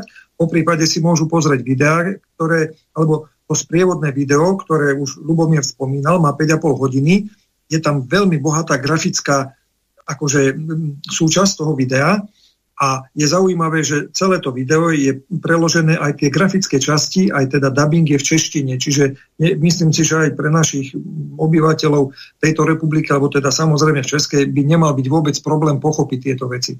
Takže prečo, prečo oficiálna veda? Niektorá oficiálna veda to robí, ale skôr, skôr sa to snaží robiť, vytiahnuť opäť pre mocenský aparát to, čo je výhodné pre ovládanie manipuláciou ľudí, ale to, čo pomôže všetkým, aby teda ľudia neboli závislí na veľkododávateľoch alebo proste nejakých korporáciách alebo manipulátoroch, keď to zjednodušene poviem, tak no, proste je to tak, nikto to nezaplatí, nie sú na to granty, nikto ne, ne, nedovolí postaviť laboratória, aby sa to potvrdilo, nikto nebude financovať tých vecov. Dokonca, ak sa zistí, že tie veci oficiálne v tomto začínajú konať, tak im skrátia im aj tie granty, ktoré majú, ktoré robia v tej komerčnej sfére a tak ďalej. Takže ono tá otázka zase stojí v tom, že v tvorivej spoločnosti toto všetko bude obrovským tempom napredovať. Veľmi sa to bude rozvíjať. V spotrebiteľskej spoločnosti my len paberkujeme. My vidíme len vrcholec ľadovca a aj z toho vrcholca ľadovca vidíme ako keby iba ďalší vrcholec ľadovca, čo sa dostane medzi verejnosť a ten zvyšok zostáva niekde v utajení proste k dispozícii hrstke ľudí, ktorí vďaka tomu si udržujú moc nad tými ostatnými. Neviem, či je to zrozumiteľná odpoveď. Neviem, ak chce niekto, môžete ma doplniť. Já bych možná do toho v krátkosti vstoupil, já bych, já bych vlastně odpověděl otázkou. Já bych odpověděl otázkou uh, právě na, na pana Romana a to je to, proč, když už Tesla tenkrát přišel s tím, že je tady volná energie, která by se dala používat bez toho, aniž by jsme si ji museli od někoho kupovat, proč ji nepoužíváme? A tady je možná i ta odpověď na tento dotaz. Protože věda se taky rozvíjela pouze určitým směrem. A teď je otázka. Zase, jako můžeme to rozporovat, jako každý má různý náhled, ale já si myslím, že ta první otázka, zkuste na ně odpovědět si sám a možná pak pochopíte, jak to vlastně je. Napísal nám poslucháč Milan z Nitry, ktorý píše nasledovne. Dáma a páni stvorivej spoločnosti, viete nám, obyčajným ľuďom, vysvetliť princíp voľnej energie tak, aby sme to pochopili? Na internete je množstvo návodov, napríklad na magnetické motory, ale dosť pochybujem o tom, že to funguje z toho dôvodu, že je tam veľa dosť pochybných vecí, ktoré odporujú elementárnej fyzike. Takže kto chce odpovedať poslucháčovi Milánovi, nech sa páči. No, Luboš. Alebo Jan? Kto chcete? Tak, uh, no dobře, tak já to třeba vezmu. Uh, tak já souhlasím, že na internetu je určitě spousta návodů, kterým bych taky úplně neviděl, nevěřil. Uh, četl jsem uh, jako nějakou, nějakou dobu jsem si tím zabýval, ne nějak hluboce, ale, ale zajímalo mě to, takže jsem taky hledal různé návody. A je tam rozhodně spousta spousta videí a experimentů, které mně přijdou, že nejsou úplně důvěryhodný a jsou spíš udělaný jenom za účelem třeba přitáhnutí pozornosti nebo něco takového. Narazil jsem nicméně i na nějaký další, který mi přišli už důvěryhodnější. E, například e, pokud si dohledáte nějaké generátory Serla nebo tak, nebo e, Infinity SAV nebo tak, to jsou různé firmy, které jakoby tvrdí, že mají generátory. Já musím říct, že osobně jsem sám v ruce žádný generátor neměl, který by fungoval, takže, takže nemůžu se za nic zaručit, ale uh, viděl jsem rozhodně některé, které přišly celkem důvěryhodné. Možná uh, k tomu, že jakoby odporují základním zákonům fyziky. Uh, Máte pravdu, že například pokud vezmeme základní Maxwellovy rovnice, tak nějaké magnetické generátory prostě dá se dokázat, že max, uh, magnetické uh, gen, generátory nemohou fungovat, pokud bereme klasické Maxwellovy rovnice. Nicméně, jak už jsem zmínil, uh, jak už jsme zmínili v té předcházející hodině, uh, Maxwellovy rovnice víme, že nejsou definitivní pravda. Odchylují se od pravdy, uh, nesouhlas, prostě kvantová teorie s tím jde dál a pokud bychom třeba chtěli jakoby spočítat něco jako magnetický generátor na základě kvantové elektrodynamiky, tak bohužel zjistíme, že to nedokážeme dopočítat, takže se neví. uh, navíc právě takové efekty jako energie nulového bodu a podobně už přímo tam vkládají věci, ze kterých není jasné, že to nejde. Uh, prostě vkládají tam, uh, jsou tam jevy, o kterých opravdu se zdá, že uh, by tam mohlo například nějaké, řekněme, výřivé změny magnetického pole o vhodné frekvenci, by prostě mohly nějakým způsobem, řekněme, interferovat s Eh, s tou energií, která je i ve váku, která tam je, zesilovat to vnění a tím bychom vlastně jakoby čerpali dodatečnou energii právě z toho vákua, která by se pak dala využívat na elektřinu. To znamená, já si dokážu představit, že něco ve stylu magnetického generátoru, pokud je to vhodně udělaný, nastaví, prostě je to dobře vyladěný a tak, by mělo šanci fungovat. Uh, stejně tak jsem viděl uh, nějaká videa z generátory, která fungovala na principu uh, teďka mi padlo ten správný název, ale jde o to, že prostě eh, máte jakoby řekněme nádobu s vodou, teďka ze spoda vám uh, nebo tam, tam v té nádobě s vodou je takový pás, na kterém jsou připevněné takové nádobky. Vy do těch nádobek ze spodu prostě napouštíte vzduch, ty nádobky jsou jakoby uh, že Archimedovým zákonem vytlačovány nahoru, nahoru se ten vzduch vypustí a ta nádobka zase plná vody jakoby klesne dolů. Uh, takovýhle uh, generátory jsou tam. Samozřejmě zase pokud vezmete klasické zákony kapalin, to, to zpracovávají matematicky na věr Stokesovy rovnice, tak vám zase víte, že to nemůže fungovat. Jenže, když se na to podíváte pořádně, ukáže se, že například na věr Stokesovy rovnice fungují pouze pro homogenní, homogenní médium. To znamená, když máte čistě vodu na Stokesovy rovnice, vám, vám jako řeknou, eh, to, to docela dobře popisují. Pokud máte ale směs plyného, kapalného a pevného skupenství. Vy tam máte ty pevné nádobky, máte tam uh, tu tekutou vodu, máte tam ten vzduch vlastně, který tam vstupuje jako plné skupenství. Ten okamžik vám o tom na Stokesovy rovnice neříkají nic, protože se ví, že na těch přechodech mezi těmi, skupenstvími na Stokesovy rovnice předpokla, uh, předvídají věci, které jsou o několik řádů mimo realitu. Prostě tam nefungují. Takže uh, zase tyhle ty tvrzení, že to odporuje základní fyzice, odporuje to jednoduché verzi základní fyziky, ale pokud jsme upřímní, uh, tak musíme říct, že ta fyzika to prostě nedokáže spočítat. Takže uh, já samozřejmě nevylučuju, že někdo z těch, kdo předvádí generátory zakla- založené na takovémhle plavání, jsou podvodníci, já nevím, žádný takový jsem neměl v ruce, abych řekl svoji zkušenost, ale jenom co můžu říct, uh, fyzice, jak ji znám, neodporují. Tak a možná předám slovo, kdo by mě ještě chtěl doplnit. Ivko by ještě chcel, takže Ivko má slovo. Môžem ja, môžem ja. Nebudem tak ako odborne ako Janko, ale poviem jednu vec nášmu poslucháčovi. Ak ho zaujíma téma trba z voľnej energie alebo všeobecne fyziky, alebo teda čohokoľvek, nech sa páči kľudne nájsť si túto správu na internete, stiahnuť si ju, dokonca vyšla aj v knižnej podobe knižnej podobe sú síce obrázky čierno-biele, ale v tej elektronickej podobe, či už PDF online, alebo neviem, aké rôzne sú tam tie podoby, pardon, tak sú tam pekné farebné obrázky a takisto video je krásne farebne spracované aj s vysvetlením. Takže e, chcem povedať toto.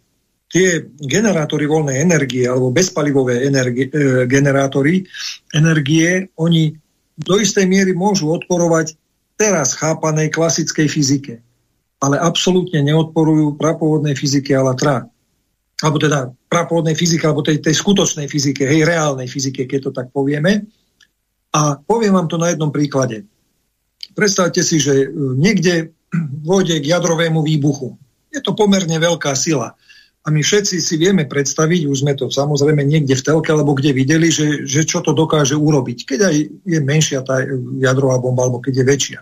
Obrovskú paseku vo vonkajšom svete, v tom viditeľnom, akože hmotnom svete.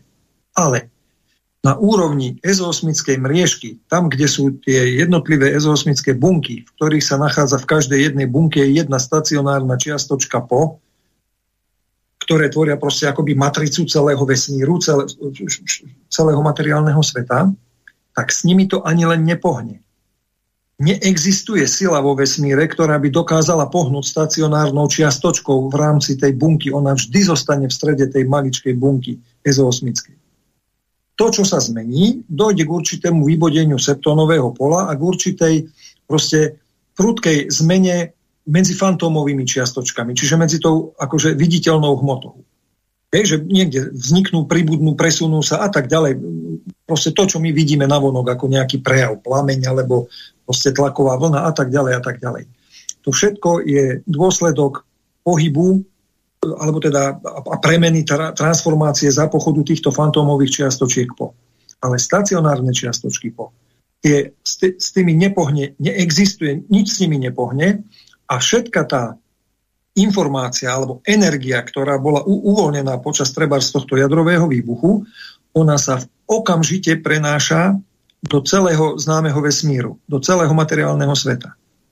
Takisto ako aj to, keď zaklopete rukou na, na, na dvere, tak ten zvuk alebo to všetko sa prenáša, tá informácia do celého sveta, do celého vesmíru. Hej, pretože ten prenos je okamžitý či už teda aj energetický, alebo aj informačný. Takže e, viditeľná hmota, to chcem ešte sa troška vrátiť k tomu, čo Lubomír tam hovoril ešte pred tou otázkou, že len tak doplniť jednou, dvomi vetami, že viditeľná hmota to sú fantómové čiastočky. Po fantómové sa volajú preto, lebo oni môžu byť vidieť a potom môžu zmiznúť. Hej, preto niekde vo vesmíre je viac hmoty, niekde je menej. Niekedy hmota vznikne, potom zanikne. Je to niečo také, ako keby ste si predstavili, že ja neviem, delfín, hej, vyskočí z vody, vidíme ho, ponorí sa do vody, nevidíme ho, o chvíľu zase vyskočí, vidíme ho, zase ho nevidíme, keď sa ponorí, potom je pol hodinu ponorený, potom 5 krát za sebou rýchlo vyskočí a tak ďalej. Keby sme si predstavili, že on je nejaká fantómová čiastočka, ten jeden delfín, hej, akože keby sme obrovsky zväčšili, tak takto nejak vzniká a zaniká hmota, alebo transformuje sa, alebo sa mení ale to more samotné, alebo teda proste to prostredie sa nemení. To, je, to, je, to sú tie stacionárne čiastočky. To je tá základná mriežka sveta. A čo sa týka vzniku alebo disponovania voľnou energiou, tak tá energia, ako som už spomenul, ona je obsiahnutá v celej ezosmickej mriežke. Vo všetkých tých jednotlivých ezosmických bunkách sa nachádza nejaké množstvo energie a informácií a tak ďalej. A vlastne spôsob, ako sa dostať k voľnej energii, lebo ona je úplne všade vo vesmíre, úplne všade. Nepotrebujeme elektrické vedenie, ani dróty, ani, ani e, turbíny, alebo ja neviem, vrtule a tak ďalej. My len potrebujeme prísť na to, ako kdekoľvek, v akomkoľvek mieste priestoru, aj v kozme, nie len tu na Zemi, aj hoci kde, kde si myslíme, že je vákuum. Ako v tom priestore, ako keby vybudiť to septónové pole a na základe toho vybudenia získať to, čo sa navyše vzniklo. Ono to z, z, z z tej, z tej mriežky tam prišlo do tej, ako keby do toho priestoru. Mohlo to prísť z, zo vzdialenosti niekoľkých svetelných miliard rokov. Ako, nie je to problém, hej? pretože tam dochádza k okamžitému presunu v rámci celého vesmíru. Hej? Čiže to nemusíme riešiť, skadiaľ prídu tie, tie čiastočky, ktoré proste spôsobujú, ten, ten, ktoré tvoria tú energiu. Hlavná vec, že vieme, že na tomto mieste vieme tú energiu, alebo vydráždiť, ako keby zjednodušene povedané, vydráždiť to septónové pole a na základe toho vydráždenia ten prebytok energie si zobrať. Tak toľko, koľko potrebujeme. Ona, tá energia, nikde nezaniká, lebo vieme, že existuje zákon o zachovaní energie, ona sa len nejakým spôsobom presúva z jedného miesta na druhé a nikdy, nikdy sa neminie. Proste len sa premienia, transformuje, potom sa opäť zmení, zase sa niekam presunie a tak ďalej. Tak neviem, či to stačí na, na vysvetlenie a myslím si, že ľudia, keď začnú skutočne vážne študovať e, túto prapôvodnú fyziku, a najmä ľudia, ktorí majú technické proste záujmy alebo zaujímajú sa o túto vec nielen laické alebo tak, ako aby boli kvázi informovaní, ale naozaj ich to baví pátrať a zahlbiť sa do toho, veľmi, veľmi rýchlo nájdu riešenia aj ako sa dostať k voľnej energii a nie len to, aj k oveľa iným veciam. Ďakujem. Mm-hmm. Ja pripomeniem našim poslucháčom, že telefónne číslo do štúdia je plus 421 910 473 440. Môžete využiť aj aplikácie WhatsApp, Viber, Telegram, Signal. No a teraz zahrám jednu pesničku mimo poradia a vy sa dohodnite, že kto bude ďalej pokračovať. Ja chci žít tvořivý společnosti,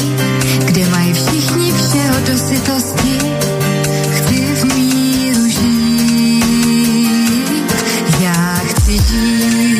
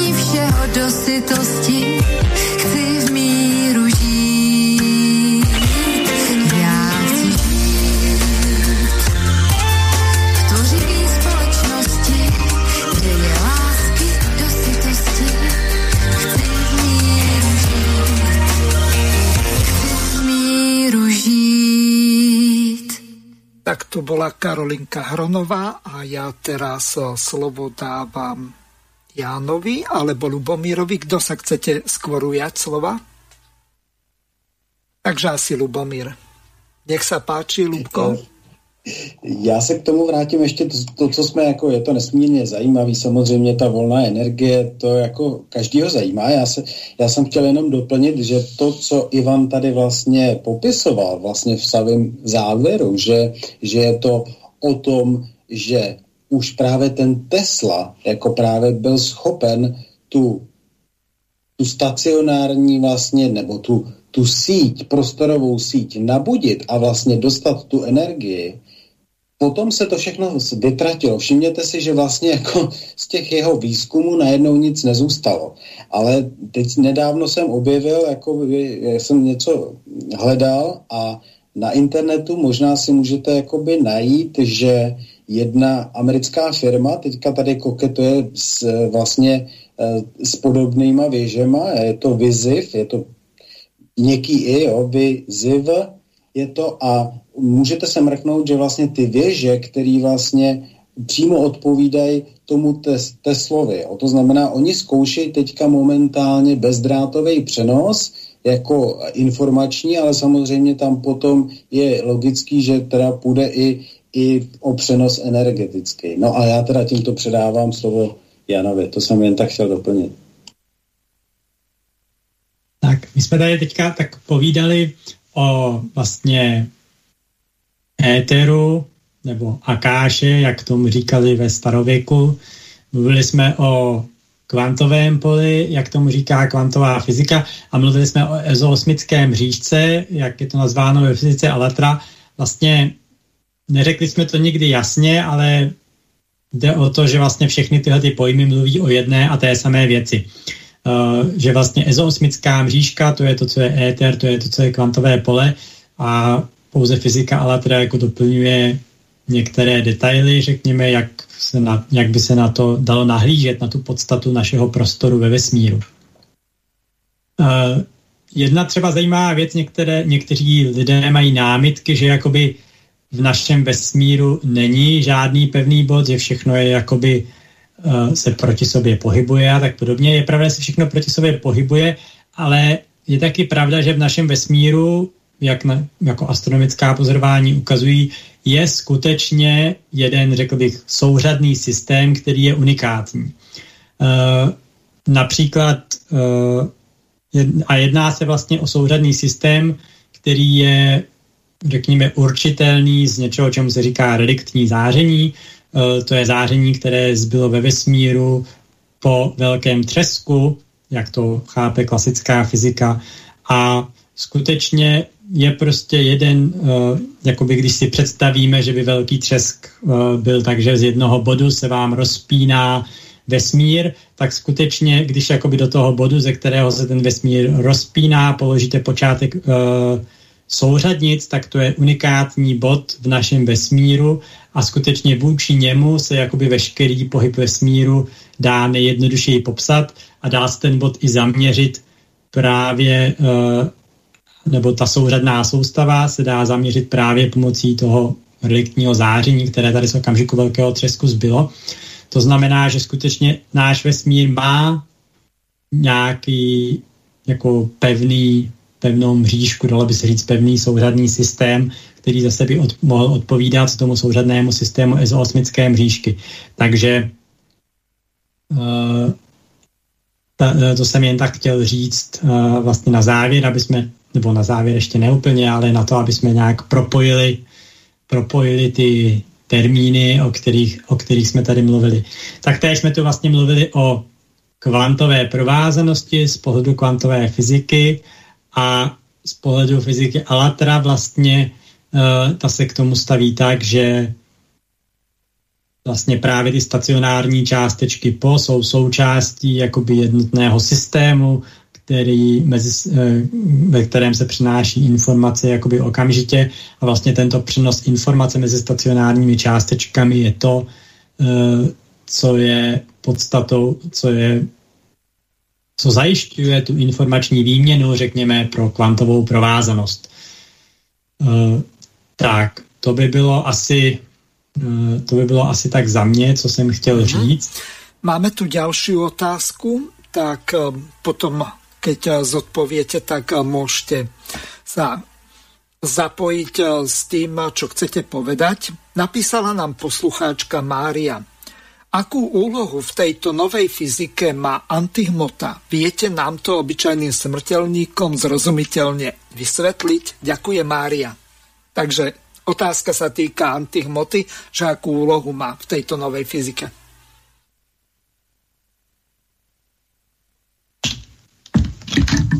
No, nech sa páči, kto sa chcete. Ivan, môžeš. No, pani Mária, antihmota to je opäť, aby sme veci uviedli na správnu mieru, súčasnou fyzikou vnímaná antihmota je niečo, čo v skutočnosti nie je, alebo nie je to reálna antihmota. Zjednodušene povedané ako pozitrón a elektrón, alebo niečo také, že proste je to nejaký druh elementárnej častice, je, dajme tomu, je hmota ako ten elektrón a potom existuje elementárna častica, ktorá má protikladný náboj, dajme tomu, alebo spin, alebo nejakú inú vlastnosť. Môže, treba, je tých vlastností aj viacej, ktoré sú iné. A to sa pokladá ako keby za antihmotu. He? Že pozitrón je antihmota k protónu, alebo proste takto. No, pani poslucháčka zrejme, aj keď to nenapísala, mala na mysli nejaké čierne diery alebo nejaké takéto uh, úkazy vo vesmíre. Čierne diery nie sú antihmoty, ale aj o tom hovorí prapôvodná fyzika. Možno, ale to by, to by sme možno nechali na, ten, na, ten, na tú budúcu časť, keď budeme ano. o tom rozprávať, to si zaslúži viacej priestoru. Ale čo sa týka akože naozaj E, antihmoty, tak v materiálnom svete neexistuje antihmota. Ako nemôže byť, keď je raz hmotný svet, tak nemôže byť antihmotný. Hej? V hmotnom svete môžu existovať len hmotné veci. Mhm. Antihmota je mimo hmotného sveta. Tam to môže existovať. Ale my sa teraz bavíme o fyzike, o fyzike hmotného sveta a v hmotnom svete antihmota, skutočná reálna antihmota neexistuje. Čiže môže existovať niekoľko druhov napríklad elektrónov, môže existovať niekoľko druhov protónov a tak ďalej. Nie všetky sú zatiaľ objavené, alebo teda nie u všetkých sú zistené zatiaľ všetky vlastnosti tak detailne, aby sa dali navzájom odlíšiť. Zatiaľ sa to bere ako skupina elektrón, že to len, teda, len určité parametre vlastnosti obsahuje, ale, ale keď sa to bude detálnejšie skúmať, tak sa príde na to, že tých prejavov elektrónov môže byť viac. A záleží to aj od toho, v akom stave je tá konkrétna materiálna častica, napríklad ten elektrón, hej, to je taká najznámejšia, že ona, pokiaľ sa nachádza v stave častice, tak má úplne iné vlastnosti, ako keď sa nachádza v stave vlny. Mm-hmm. A ona môže tie, tie svoje parametre meniť aj v stave vlny a môže ich meniť aj v stave častice. A znova je to v tej fyzike popísané a neviem, či teda ako podrobne to budeme rozoberať, uvidím ešte, či ne, nebudú ďalšie otázky. A keď nie, tak sa k tomu môžeme vrátiť v tom ďalšom vysielaní, neviem, niekedy o mesiac, alebo kedy ano. budeme mať ďalšiu reláciu, neviem presne ešte termín. Tak verím, že naši poslucháči si medzi tým na, naštudujú alebo nájdu si tú fyziku, aspoň, nie, aspoň zhruba si ju prečítajú, niektorí si môžu aj podrobne, aj opakovane, tí, ktorých to zaujíma. A verím, že potom aj tých pochopení bude viac a aj tie otázky budú také akože už, alebo teda naše odpovede pre tých divákov budú také zrozumiteľné, lebo vravím, opakujem ešte raz, tá správa prapôvodná fyzika, ona je, je, je vydaná pre všetkých ľudí. O, to nie je vedecká práca, ktorá je pre, pre špecialistov piatich, ktorí tomu rozumejú. Ona je napísaná normálnym jazykom tak, aby čo, maximum ľudí, aby to bolo schopné pochopiť. A my to vlastne chceme veľmi podobným spôsobom podať aj našim divákom, pretože tí, ktorí nie sú špecialisti na fyziku alebo až tak veľmi tomu nerozumejú, predsa len je dobre, keď si uvedomia určité základné veci, aby, aby si to vedeli dať dokopy, aby boli v obraze, aspoň, aspoň tak zhruba. A tí, ktorí skutočne zaujíma, ktorí sa chcú viac zahlbiť, ktorí sa chcú špecializovať, tak na základe tej fyziky sa vedia odraziť a ísť ďalej a už vedia ísť hlbšie do tých podrobností. Takže prapôvodná fyzika nemá nič spoločné s antihmotou, ako vie to definovať, ale ako je to, je to o materiále alebo o hmote, čiže nezaoberá sa antihmotou v tom pravom, alebo teda v takom zmysle, ako si možno myslela pani poslucháčka. Uh-huh. Janko Kára by ťa chcel ešte doplniť, takže Janko, nech sa páči. Jasně. Eh, je pravda, že otázka, co, co paní Mária přesně mluvil, myslela antihmotou. Jak zmínil vlastně už Ivan, uh, tak jako klasické fyzikální chápání antihmoty je, že je to, řekněme, hmota s opačnými vlastnostmi některými, jako je náboj, spin a hmotnost, než, než má klasická znak elektronu, je to třeba pozitron, protonu, antiproton. A e, tam vlastně akorát ta vlastnost, že pokud se částice hmoty potká s částicí antihmoty, tak se vlastně ty dvě částice zmizí a e, vznikne akorát vznikne velké množství energie. A fyzika Alatra e, tohoto nějak speciálně neřeší, jak už Ivan řekl. Je to prostě vlastně z určitého pohledu, jak říkal Ivan, je to jenom jiný, ta antihmota, jak tomu říká fyzika, je vlastně jenom jiným druhem hmoty. Vlastně fyzika i dlouho si kladla otázku a je to dodnes ne zcela uspokojivě vyřešená otázka, proč v našem vesmíru, proč se nás vesmír skládá zrovna z hmoty, a ne z toho, čemu fyzi- klasická fyzika říká antihmota, protože je to z hlediska vlastně kvantové fyziky uh, jakoby jedno a to též jedno je zrcadlový obraz druhého. Takže dodnes není úplně, myslím, jasně vyřešená otázka, jak vznikla ta asymetrie, že v našem vesmíru pozorujeme velké množství hmoty ale jenom velmi malinko antihmoty. Vlastně antihmoty, antihmoty se vytváří jenom velinko, velmi malinko a záhy zaniká. Uh, tak, to bylo asi tolik, tak a Ivan ještě mě chtěl zase trošku doplnit, takže já mu předávám slovo. Ďakujem. Ani nie tak, že by som chcel konkrétne túto tému antihmoty doplniť, ale skôr som chcel povedať to, že E, súčasná fyzika alebo astrofyzika, alebo ako to nazveme, e, hovorí, alebo teda vie merať, skúmať, pozorovať alebo nejakým spôsobom identifikovať zhruba 15% hmoty. Ale podľa určitých teda parametrov gravitácie, alebo aj neviem, iných parametrov, e, je si veda vedomá, že, že musí existovať, že, že ten vesmír náš je väčší, alebo tá, tá hmota toho vesmíru je väčšia, ako je pozorovaná na základe proste nejakých gravitačných zakrivení a tak ďalej. Proste ako empiricky, alebo teda tým, čo pozorujú, tak, tak vedia identifikovať, že je to ináč ako, ako to, čo sa dá zmerať. No a vlastne e, ja to len chcem akože doplniť, že tá ezosmická mriežka, alebo teda tá stacionárna, ten karkas, tá, tá, tá konštrukcia, alebo ako by som to nazval, ten skelet, ktorý, ktorý vytvára tá ezoosmická mriežka spolu so stacionárnymi čiastočkami po, to je tá temná hmota. A zároveň obsahuje tú ako keby temnú energiu, čo, čo sa oficiálne vo fyzike hovorí, čo sa ťažko identifikuje. A vlastne prapôvodná fyzika priváza pochopenie ľudí k tomu, aby si uvedomili, čo konkrétne je tá tzv. temná energia alebo temná hmota a na základe toho, aby pretransformovali aj svoje pochopenie tej viditeľnej fyziky, tej, tej tej fyziky, čo sa skladá z tých fantómových čiastočiek, po ktoré vznikajú a zanikajú. Ale čiastočky, po ktoré sú stacionárne, od vzniku vesmíru do jeho zániku, ani jedna nepribudne, ani jedna neubudne. Ani jedna ezosmická bunka ani nepribudne, ani neubudne. Proste vesmír je v tej, to je stacionárna, stabilná mriežka. A v nej, čo sa pohybujú, alebo teda vznikajú, zanikajú, transformujú sa, pohybujú sa a tak ďalej, presúvajú sa, e, tie viditeľné, merateľné veci, tá, tá ako keby hmota v našom ponímaní, tá viditeľná hmota, tak to sú všetko len prejavy fantomových čiastočiek. Verím, že diváci, keď sa začítajú do tej fyziky, že veľmi veľa zaujímavých vecí tam odhadia. Mhm. Dobre, teraz si dáme tú putavku e, s Báškou a potom sa ťa, Ivko, ešte spýtam na ten tvoj príklad s tou zápalkou a prejdeme na ten čas. Časy poznáme rôzne.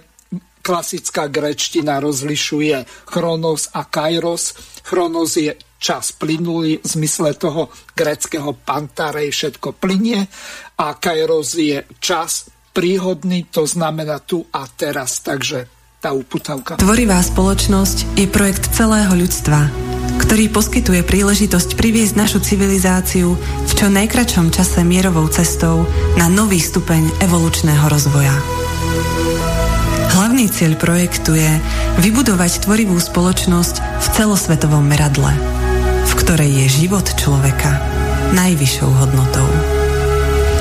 Všetky informácie o projekte Tvorivá spoločnosť si môžete pozrieť na stránke www.tvoriváspoločnosť.sk.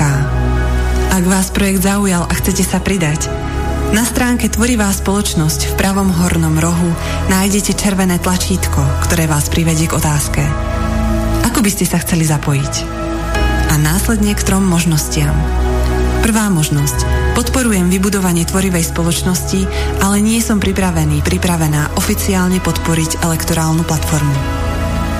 Druhá možnosť Podporujem vybudovanie tvorivej spoločnosti a som pripravený, pripravená oficiálne podporiť elektorálnu platformu. Tretia možnosť.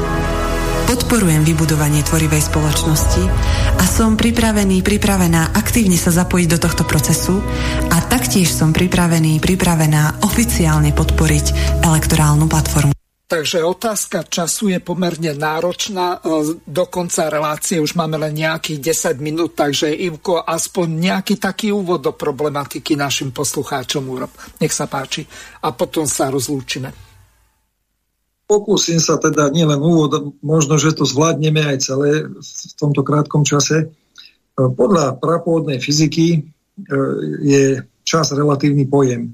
A, a vlastne on je aj podľa normálnej fyziky, je to relatívny pojem a vieme, že sa odvíja od toho, z akého systému je odpočítavaný. Hej? Takže podľa jeho prejavu, podľa teda fyziky prapôvodnej alebo fyziky Alatra je čas, alebo čas sa dá deliť na nejaké tri alebo štyri typy. Prvá, prvá, prvý, prvé delenie, alebo ako, ako to povedať, prvá kategória je skutočný čas a ten závisí priamo od tej prapôvodnej tvorivej sily, od tej energie, od toho alatu. Pretože akýkoľvek materiálny prejav je možný len vďaka nemu. Zatiaľ len tak v krátkosti. Za druhé, máme globálny alebo tzv. absolútny čas. A to je úsek, ktorý trvá od vzniku do úplného zmiznutia hmoty v mierke absolútna. Ďalší podstupeň je objektívny čas, to je ten, ktorý obvykle vnímame ktorý je založený alebo podmienený na stabilne sa opakujúcich fyzikálnych procesoch a pravidelných intervaloch. Ročný obeh okolo Slnka, našej planéty, mesiace, roky, sekundy, hodiny, minúty a tak ďalej. Tam sa dá toho napísať hodne. No a posledná taká tá, tá najnižšia kategória, je subjektívny čas alebo subjektívne vnímanie času, lebo každý z nás individuálne chápa chápe čas. Ten istý čas každý z nás vníma, aj keď sme vedľa seba, keď sedíme vedľa seba v kine, každý z nás ten čas, čo tam spolu hodinku strávime, vníma úplne ináč. No a mám tu taký príklad na ilustráciu, aby to bolo pochopiteľné. Zoberme si zápalku a predstavme si, že ten oheň našej zápalky od okamihu jeho vzniku po úplné zhorenie tohto drievka je proces vzniku a zániku všetkej hmoty. A doba, od vtedy, ako som ja vzal do ruky ešte nezapálenú zápalku, priblížil ju ku škrtacej ploche krabičky, vyvinul úsilie, aby som vykresal iskru, ako sa zápalka následne rozhorí a až kým celkom nezhorí, tak toto všetko je celkovo v tej našej asociácii priebeh skutočného času. Teda okamih vzniku, pôsobenia a zániku tvorivých síl počas procesu vzniku a zániku hmoty. Sily začali tie tvorivé sily začali fungovať skôr, ako vznikla hmota, lebo sme si povedali, že hmota vzniká, keď sa zapáli oheň. Ale to, čo bolo predtým, hmota neexistovala. Ale už, už tam bola tá sila, ten zámer, tá energia. Hej, čiže skutočný čas už bežal, ale globálny čas ešte, ešte nevznikol. Až keď vyskočila iskra, začalo horieť. Pre ľudské vnímanie v tomto teda čase neexistuje prítomnosť. My vnímame iba minulosť alebo budúcnosť. A teda ten globálny čas, ten absolútny čas, to je ten čas od vzniku prvej iskry do úplného zhorenia zápalky, ako som povedal. A aby sa to dalo ešte nejak lepšie charakterizovať, tak predstavme si, že tá, tú zápalku, viete, keď zapálime, môžeme udržať rôznymi spôsobmi.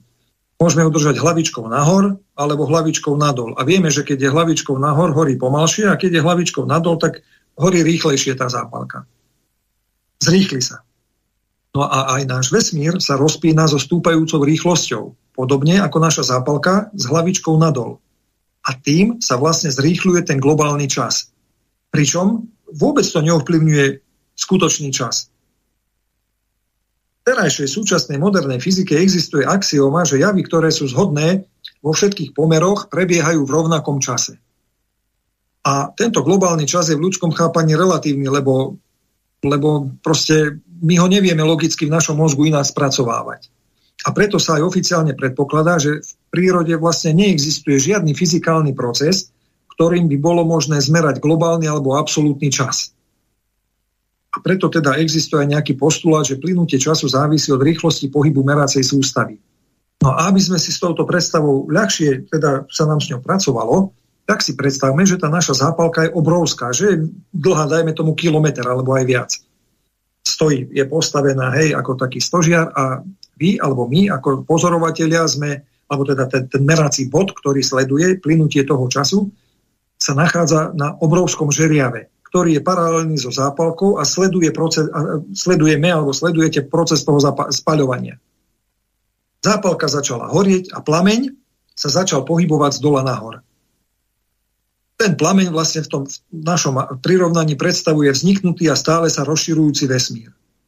Ak sa rýchlosť dvíhania nášho žeriavu rovná rýchlosti postupujúceho plameňa, tak budeme vnímať čas relatívne nemenne.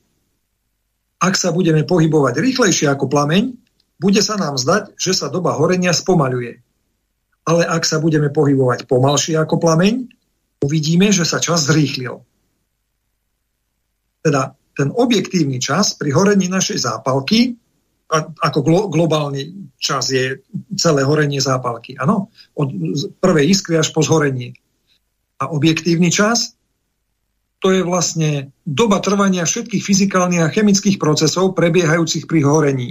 Tam je spústa procesov, ktoré prebiehajú počas toho horenia. To je ten objektívny čas.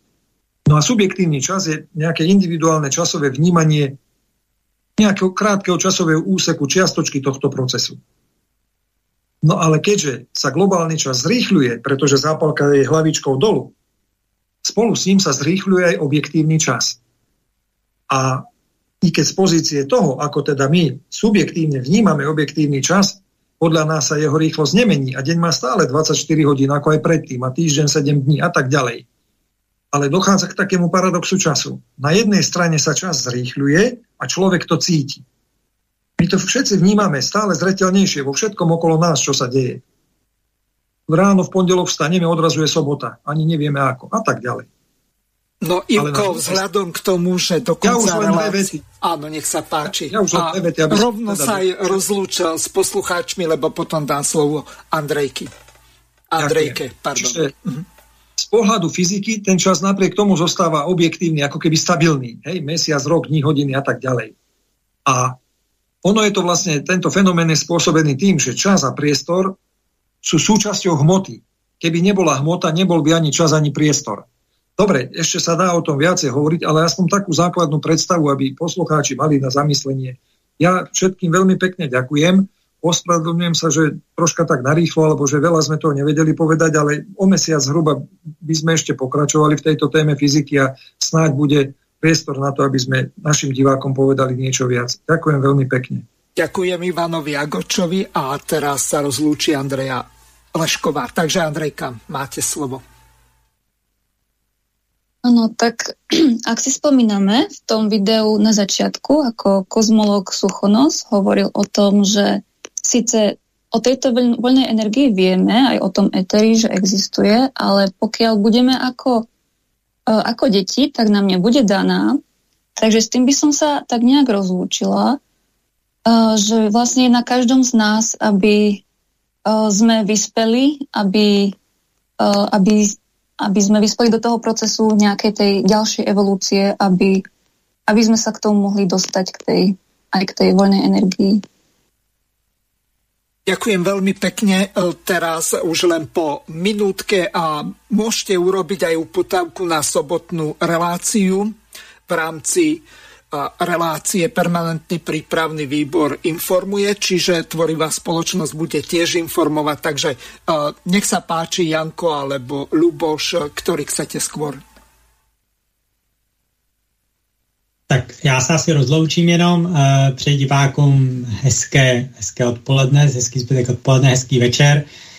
Doufám, že si něco z naší relace odnesli a předám slovo Lubomírovi, který ještě dá já, se, já se s vámi taky eh, rozloučím a byl bych velice rád, jako jestli vás některý z posluchačů to opravdu zaujalo, tak jako určitě tady existují jako skupiny, který, eh, který i lajků samozřejmě, i odborníků, který vlastně jdou do toho problému jako daleko hlouběji a je to nesmírně zajímavé. Ty skupiny jsou třeba i mezinárodní, to znamená, že, že člověka to obohatí o daleko širší pohled. Takže uh, jste vítaný každý, každý z vás, kdo se chce jako dozvědět jako něco nového.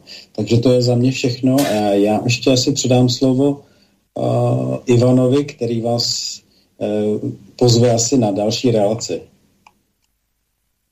Dobre, naozaj už len jednou vetou. V sobotu v tej relácii prípravný výbor referent budeme hovoriť takisto o tvorivej spoločnosti a o ekonomických aspektoch zavedenia tvorivej spoločnosti na celom svete aj v našej republike. Všetkých úprimne pozývame a tešíme sa. Ďakujem ešte raz. Ja ďakujem hostom stvorivej spoločnosti. Čas sa nám naplnil. Lúčim sa s vami a pozývam vás počúvať ďalšie relácie Slobodného vysielača, aspoň dovtedy, kým nás nevypnú. Vysielací čas dnešnej relácie veľmi rýchlo uplynul, tak sa s vami zo štúdia Banska Bystrica Juh lúči moderátor a zúkar Miroslav Hazucha, ktorý vás touto reláciou sprevádzal. Vážené poslucháčky a poslucháči, budeme veľmi radi, ak nám zachováte nielen priazeň, ale ak nám aj napíšete vaše podnety a návrhy na zlepšenie relácie, lebo bez spätnej väzby nebudeme vedieť relácie zlepšovať, za čo vám opred veľmi pekne ďakujem. Do počutia. Táto relácia vznikla za podpory dobrovoľných príspevkov našich poslucháčov. I ty sa k ním môžeš pridať. Viac informácií nájdeš na www.slobodnyvysielac.sk Ďakujeme.